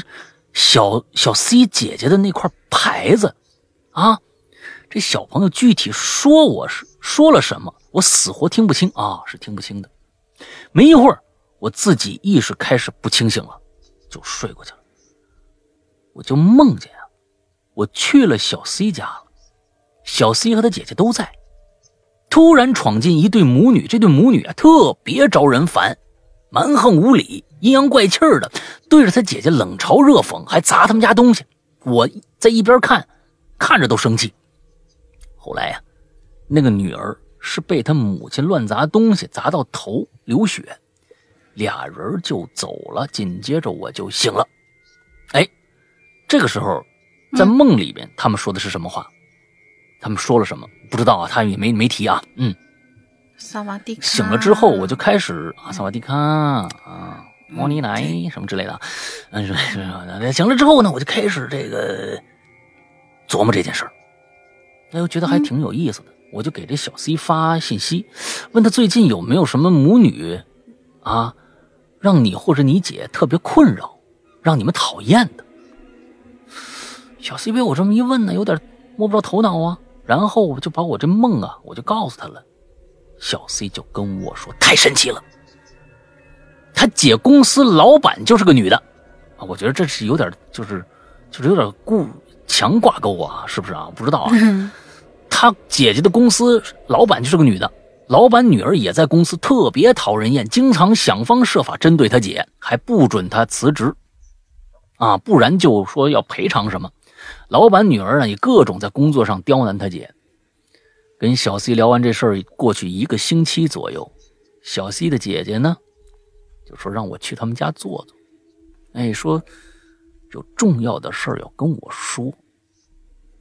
到了家之后，哎，小 C 那姐姐急着跟我说：“妹儿啊，啊，我妹跟我说，你你你那个梦的事儿了，你知道吗？就前天，我老板女儿发生车祸了，不严重，就头上缝了几针。现开车的人就是我老板，老板没事，女儿出事了。现在我老板急急急忙忙慌的愁他女儿的事儿呢，我倒是也能消停几天。你这梦也太绝了吧！啊，太神了！我就和他姐姐说，其实我也不知道怎么回事。我就听着一个小孩的声音呢，接着我就迷迷糊糊睡过去了，然后就梦到这么一事儿。自从这件事儿之后，我总能隔三差五听着一小孩的声音，接着睡着了，接着就做梦，而且梦的还都是小 C 他姐姐的事儿。头几次呢，我和小 C 呀，还有他姐姐都没在意。可是多来几次之后，发现可能是小 C 姐姐的牌牌跟我传话，让我转达姐姐一些信息。哦，传声筒的作用，他姐姐可能，嗯这个还还不能到那种那种啊程度，就能直接听着或者怎么着的啊。嗯，当然除了这些以外，还有一些别的听到的事情，他们也就发现我这耳朵的神奇之处了，导致他姐姐现在对我呀信任有加。我现在还能听着呢，是吧？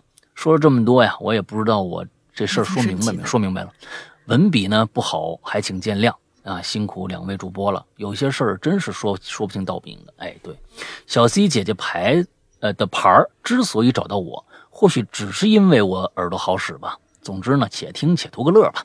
另外说一下，我这位同学小 C 啊，现在也受我影响，对《哈喽怪谈》爱的不得了。也和我一样是会员了，哎呦，谢谢啊，两位会员，这嗨恭喜恭喜！把姐姐也加入进来一下吧，嗯嗯啊，呃，也祝这个《哈喽怪谈》收听长虹吧。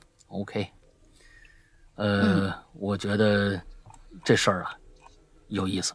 你说这都这这这这，不过呢，我觉得你其实听到这个，尤其是我做做声音的这么一个工作的，我也想听听你再能多讲一讲，或者咱们要不然做个节目。咱们做个做个这个奇了怪了怎么样？啊，我觉得你你咱们还我们这个节目里面还从来阴阳眼我们见过见过好几个了，阴阳眼我们见过好几个了，这个阴阳耳啊，哎，我们这个东西没见着，没见着过，所以从听觉上的感受是个什么样的感受，我们也想来跟让你跟大家来聊一聊啊。如果你感兴趣，可以先给我们录个录音小样。随便拿手机录一段，录个小故事就成，发到下面这个邮箱，叫“鬼影人间全拼”啊，“鬼影人间全拼”艾特新浪点 com s i n a，哎，这么一个邮箱。其他想投稿的文字的稿也好，或者是参加我们的访谈奇了怪了的也好，都可以发到下面这个邮箱。再说一遍，“鬼影人间全拼”艾特 sina 点 com s i n a sina 点 com 这样的一个邮箱里面，OK。嗯，大概就这样吧。嗯，哎，这真的是阴阳耳、阴阳鼻、阴阳耳，还真是没有听听听说过。而且阴阳鼻好像也更更稀缺。哎，但是前两天就是就这两天，就这两天，嗯，我有跟这个阴阳鼻有关系的事儿。这个也是我以前从电影里面好像看到过这么一个桥段，但是我没想到居然。碰到了，可是好像也没出什么事儿啊，就大家听一乐。就是我这两天不知道为什么，就是因为呃，就是呃，我家人过来了嘛，然后经常会就是比如说呃，做一些什么吃吃喝喝啦之类的东西，我们家开灶的那个次数也变多了。然后有天晚上特别奇怪，我自己坐在我这棚子里面，突然就闻到了一股烧纸的味道。嗯，我开始以为是我妈在外面又做了什么东西，出去以后就只要出了这棚子以后没事儿，然后我的棚子里面没有任何的明火，院子里边也没有事儿，但是只要我自己坐在这儿，我就会闻到一股很浓重的烧纸的味道。哦，然后我我我就那个时候我就我就开始开脑洞，因为我突然想起来，我以前好像看过一个什么电影，说是会突然闻到这烧纸味儿，实际上是有一些什么，比如说什么死在火灾里面的一些怨灵在你周围，然后我就嗯，就特别那什么。但是这个这这个味道就到现在嗯无无解，也是很无解的一个事儿。然后我问我妈，我妈也闻不着，然后就就就很奇怪，是这么一个小现象。对，就我能闻着，而且是连续好几天。一到晚上的时候就会有那种那种味道，白天没有。好吧，嗯，OK，那对对，还挺奇怪。咱们今天这几个故事，哎，这这，我觉得后面两个故事都挺强的啊，后面几个故事都挺强的。来来来，咱们今今天最后一个了，来，嗯，最后一个我看看啊，啊，最后一个叫 Voice Ceremony，War 啊 Voice Ceremony，嗯，不知道怎么翻译啊，啊念勉强能念出来。石阳跟龙姐，你们好，新晋鬼友小 C 路过，听鬼影几个月了，很喜欢奇了怪了和影榴莲。字数限制啊，我们直接进入主题。这是朋友在一次酒会分享给我的一个小故事。一二年的时候，朋友在珠海念大专，他所居住的宿舍公寓楼层横截面的形态是字母 L 型的，长的一边分布着七间屋，短的一边分布着两间屋。哇，好清晰！哎，走道是很宽的，然后屋里阳台很小，仅能放一个洗衣机和一个洗漱池，所以晒衣服呢，就得到外头楼道上走长长的，哎，所以晒晒衣服就在外头楼道上走了一条长长的水管当晾衣架。他住在顶楼七层，短边的两侧屋当中的其中一间。当时七层，当时七楼的房间是没有住满的，他这边两间也只有他这一间住了人，隔壁间是社管的储物室，是没人住的。所以呢，他们便独占了这边两间屋的整条这个晾衣架，也就是那条长长的水管。由于这个原因啊，他们就养成了一个不太好的习惯，就是衣服啊囤积好几天，囤了六天，从周一到周六，一直不停的换换换换，然后一直到周日才会去洗。反正晾衣服地方，嗯晾衣服地方多嘛，不怕没地方晒，晒干了也都不拿下来，就在那儿搁着。到了晚上洗澡要换衣服的时候呢，才就是裸奔去这楼道里头取下换洗的衣服。这事儿呢就发生在 我猜的，这洗你看洗洗澡嘛，你这对对吧？衣帽齐整的洗澡这不可能。事情呢发生在十月的一周周四的晚上，天很热，衣服呢周日晒到周一周二其实就已经干了。那天晚上他们戴着耳机玩网游，而十一点以后宿舍是断网的。于是呢，他就关掉网游，打开单机游戏，接着玩。一直玩到大概两点左右的时候，就感觉身后边，我猜应该是身后边啊，身后边有人走过去，就想着嗯是不是有人去他身后的饮水机接水呀、结果隔着耳机呀、就听到似乎门那边还有开关的动静。寻思说，嗯这有哪个室友啊，啊跟我一样熬夜熬到两点钟，还出去楼道抽烟？于是呢，他就站起身，也想跟着出去蹭根烟抽。不多耽误，他便起身去开门。这时候，一股热浪就从屋外渗透了进来。屋里的空调低温感和屋外的热感相对冲，让他感觉很不舒服。看了看过道，嗯，没有人，外头黑压压的一片，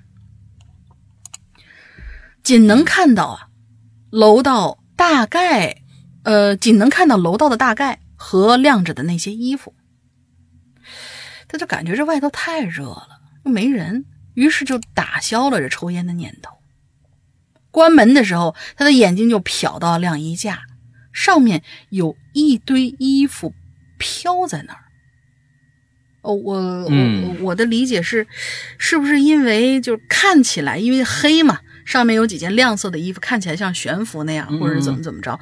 为什么他要用“飘”这个字儿？我们往下看啊，这不远处还有件长袖衫儿，湿漉漉的挂在不远处，能略微的看到这件长袖正在往下滴，正在往下滴水。那就没啥玩意儿了，关了机，爬上上铺，盖上头就睡。可是躺在床上，他就又听到外头那衣架摩擦晾衣杆上的钢管的声音，还磨得很有规律。心说：“好家伙，嗯这外头这么闷热，还有风能吹动衣服呢。”就这么想着，他渐渐就睡着了。等到第二天早上九点多，给宿给呃被室友吵醒了，索性不睡懒觉，就想下楼打个肠粉，再上楼洗漱。这时候他才打开门，打算拿件短袖穿着下楼。这个时候，就发现啊，昨天明明还在滴水的那件长袖不见了，嗯，就觉得嗯怪怪的，就问室友谁呀、你们深夜出去晒了件长袖？结果室友就说：“这大热天的，谁洗长？这大热天的洗长袖？哦，谁这大热天的洗长袖呢？洗长袖洗呢？谁在大热天的洗长袖呢？你们呢？洗了吗？呃，都说没有，我长袖都没带来几个。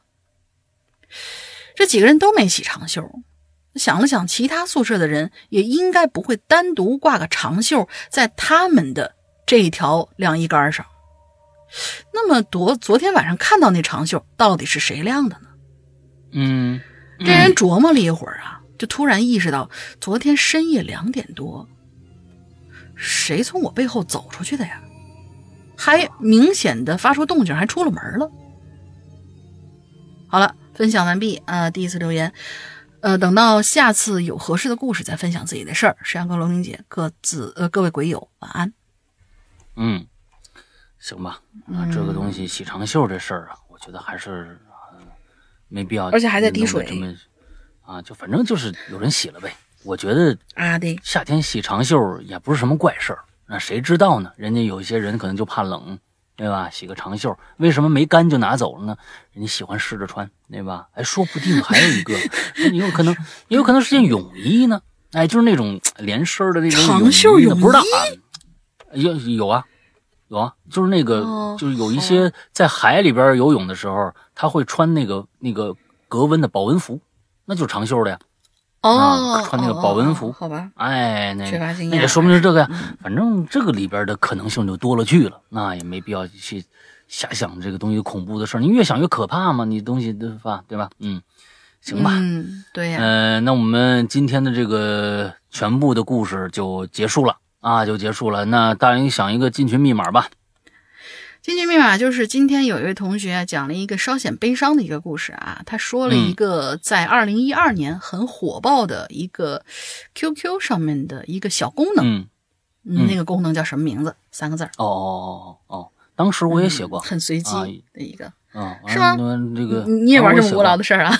完了之后写过写过那个什么，请您收听《鬼影人间》，发出去了啊有人哦，回了这这这个广告可以，这广告可，以。这是个什么东西啊？人家回了一个啊，嗯 嗯嗯，行吧，嗯，我们最后来聊一下我们的会员吧。我们的会员呢，呃，是在我们自己的 APP 上面的哦，大家可以去呃手机上面去搜索一下这个“鬼影人间”。刚才我说过了啊，就是还是老名字，还是我们没改名之前的那个名字，以后会改，但是现在还没改，还叫“鬼影人间”。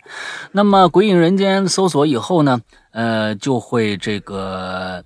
呃，下载下来，但是这个安卓的朋友啊，请注意一下，因为安卓的这个商城太多了，我们没有办法全部都上上传，所以呢，请一定记住，你的官方商城的里边搜不到的话，就一定去下载一个叫豌豆荚的这么一个商城，因为这个只有这个里边的那个是我们我们可以肯定，我们肯定是我们自己呃自主上传的一个商城，那里边的 A P P 那个那个版本肯定是最最后的一个版本，那么就去下载一下这个就 OK 了。好吧，下载下来以后呢，里边 A P P 里边也有各种的免费的节目，比如说我们的影榴莲呐、奇了怪了呀，啊，还有这个一些免费的故事。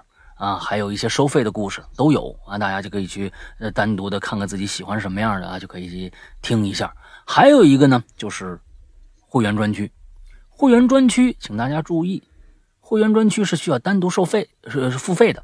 那么单独付费的这个会员专区，仅供你打开会员专区里面的内容。刚才我说的外面那些跟免费节目在一起的那些单独收费的小故事呢，那些还是要收费的，这一点一定要记清楚，一定要知悉啊！不想骗你钱啊，不是说买了会员就所有的故事都能听了，并不是这样，而只是打开了会员专区，而会员专区里面百分之八十的内容是会员独享的，里面有非常多的好听的内容在等着大家。嗯，比如说这个我们这个现在更新的《关系列》啊，还有。这个《午夜凶铃》啊，还有《咒怨》呢，这都是去年做的，不不是老节目，都是去年刚刚做的。因为我发现了，呃，市面上完全没有一个纯日系的这么一个恐怖的，呃，纯恐怖的类型的，呃，名著改编的故事啊。你你就是我也听过以前做的《午夜凶铃》，做的很差，那就根本做不出那个恐怖的那个味道来，那个那个那个状态，他们没弄出来。所以呢，我说那我来一个吧。那去年是一个恐怖之年啊！那大家听那个《咒怨》的话，真的是大家和当年去年非常非常的兴奋啊！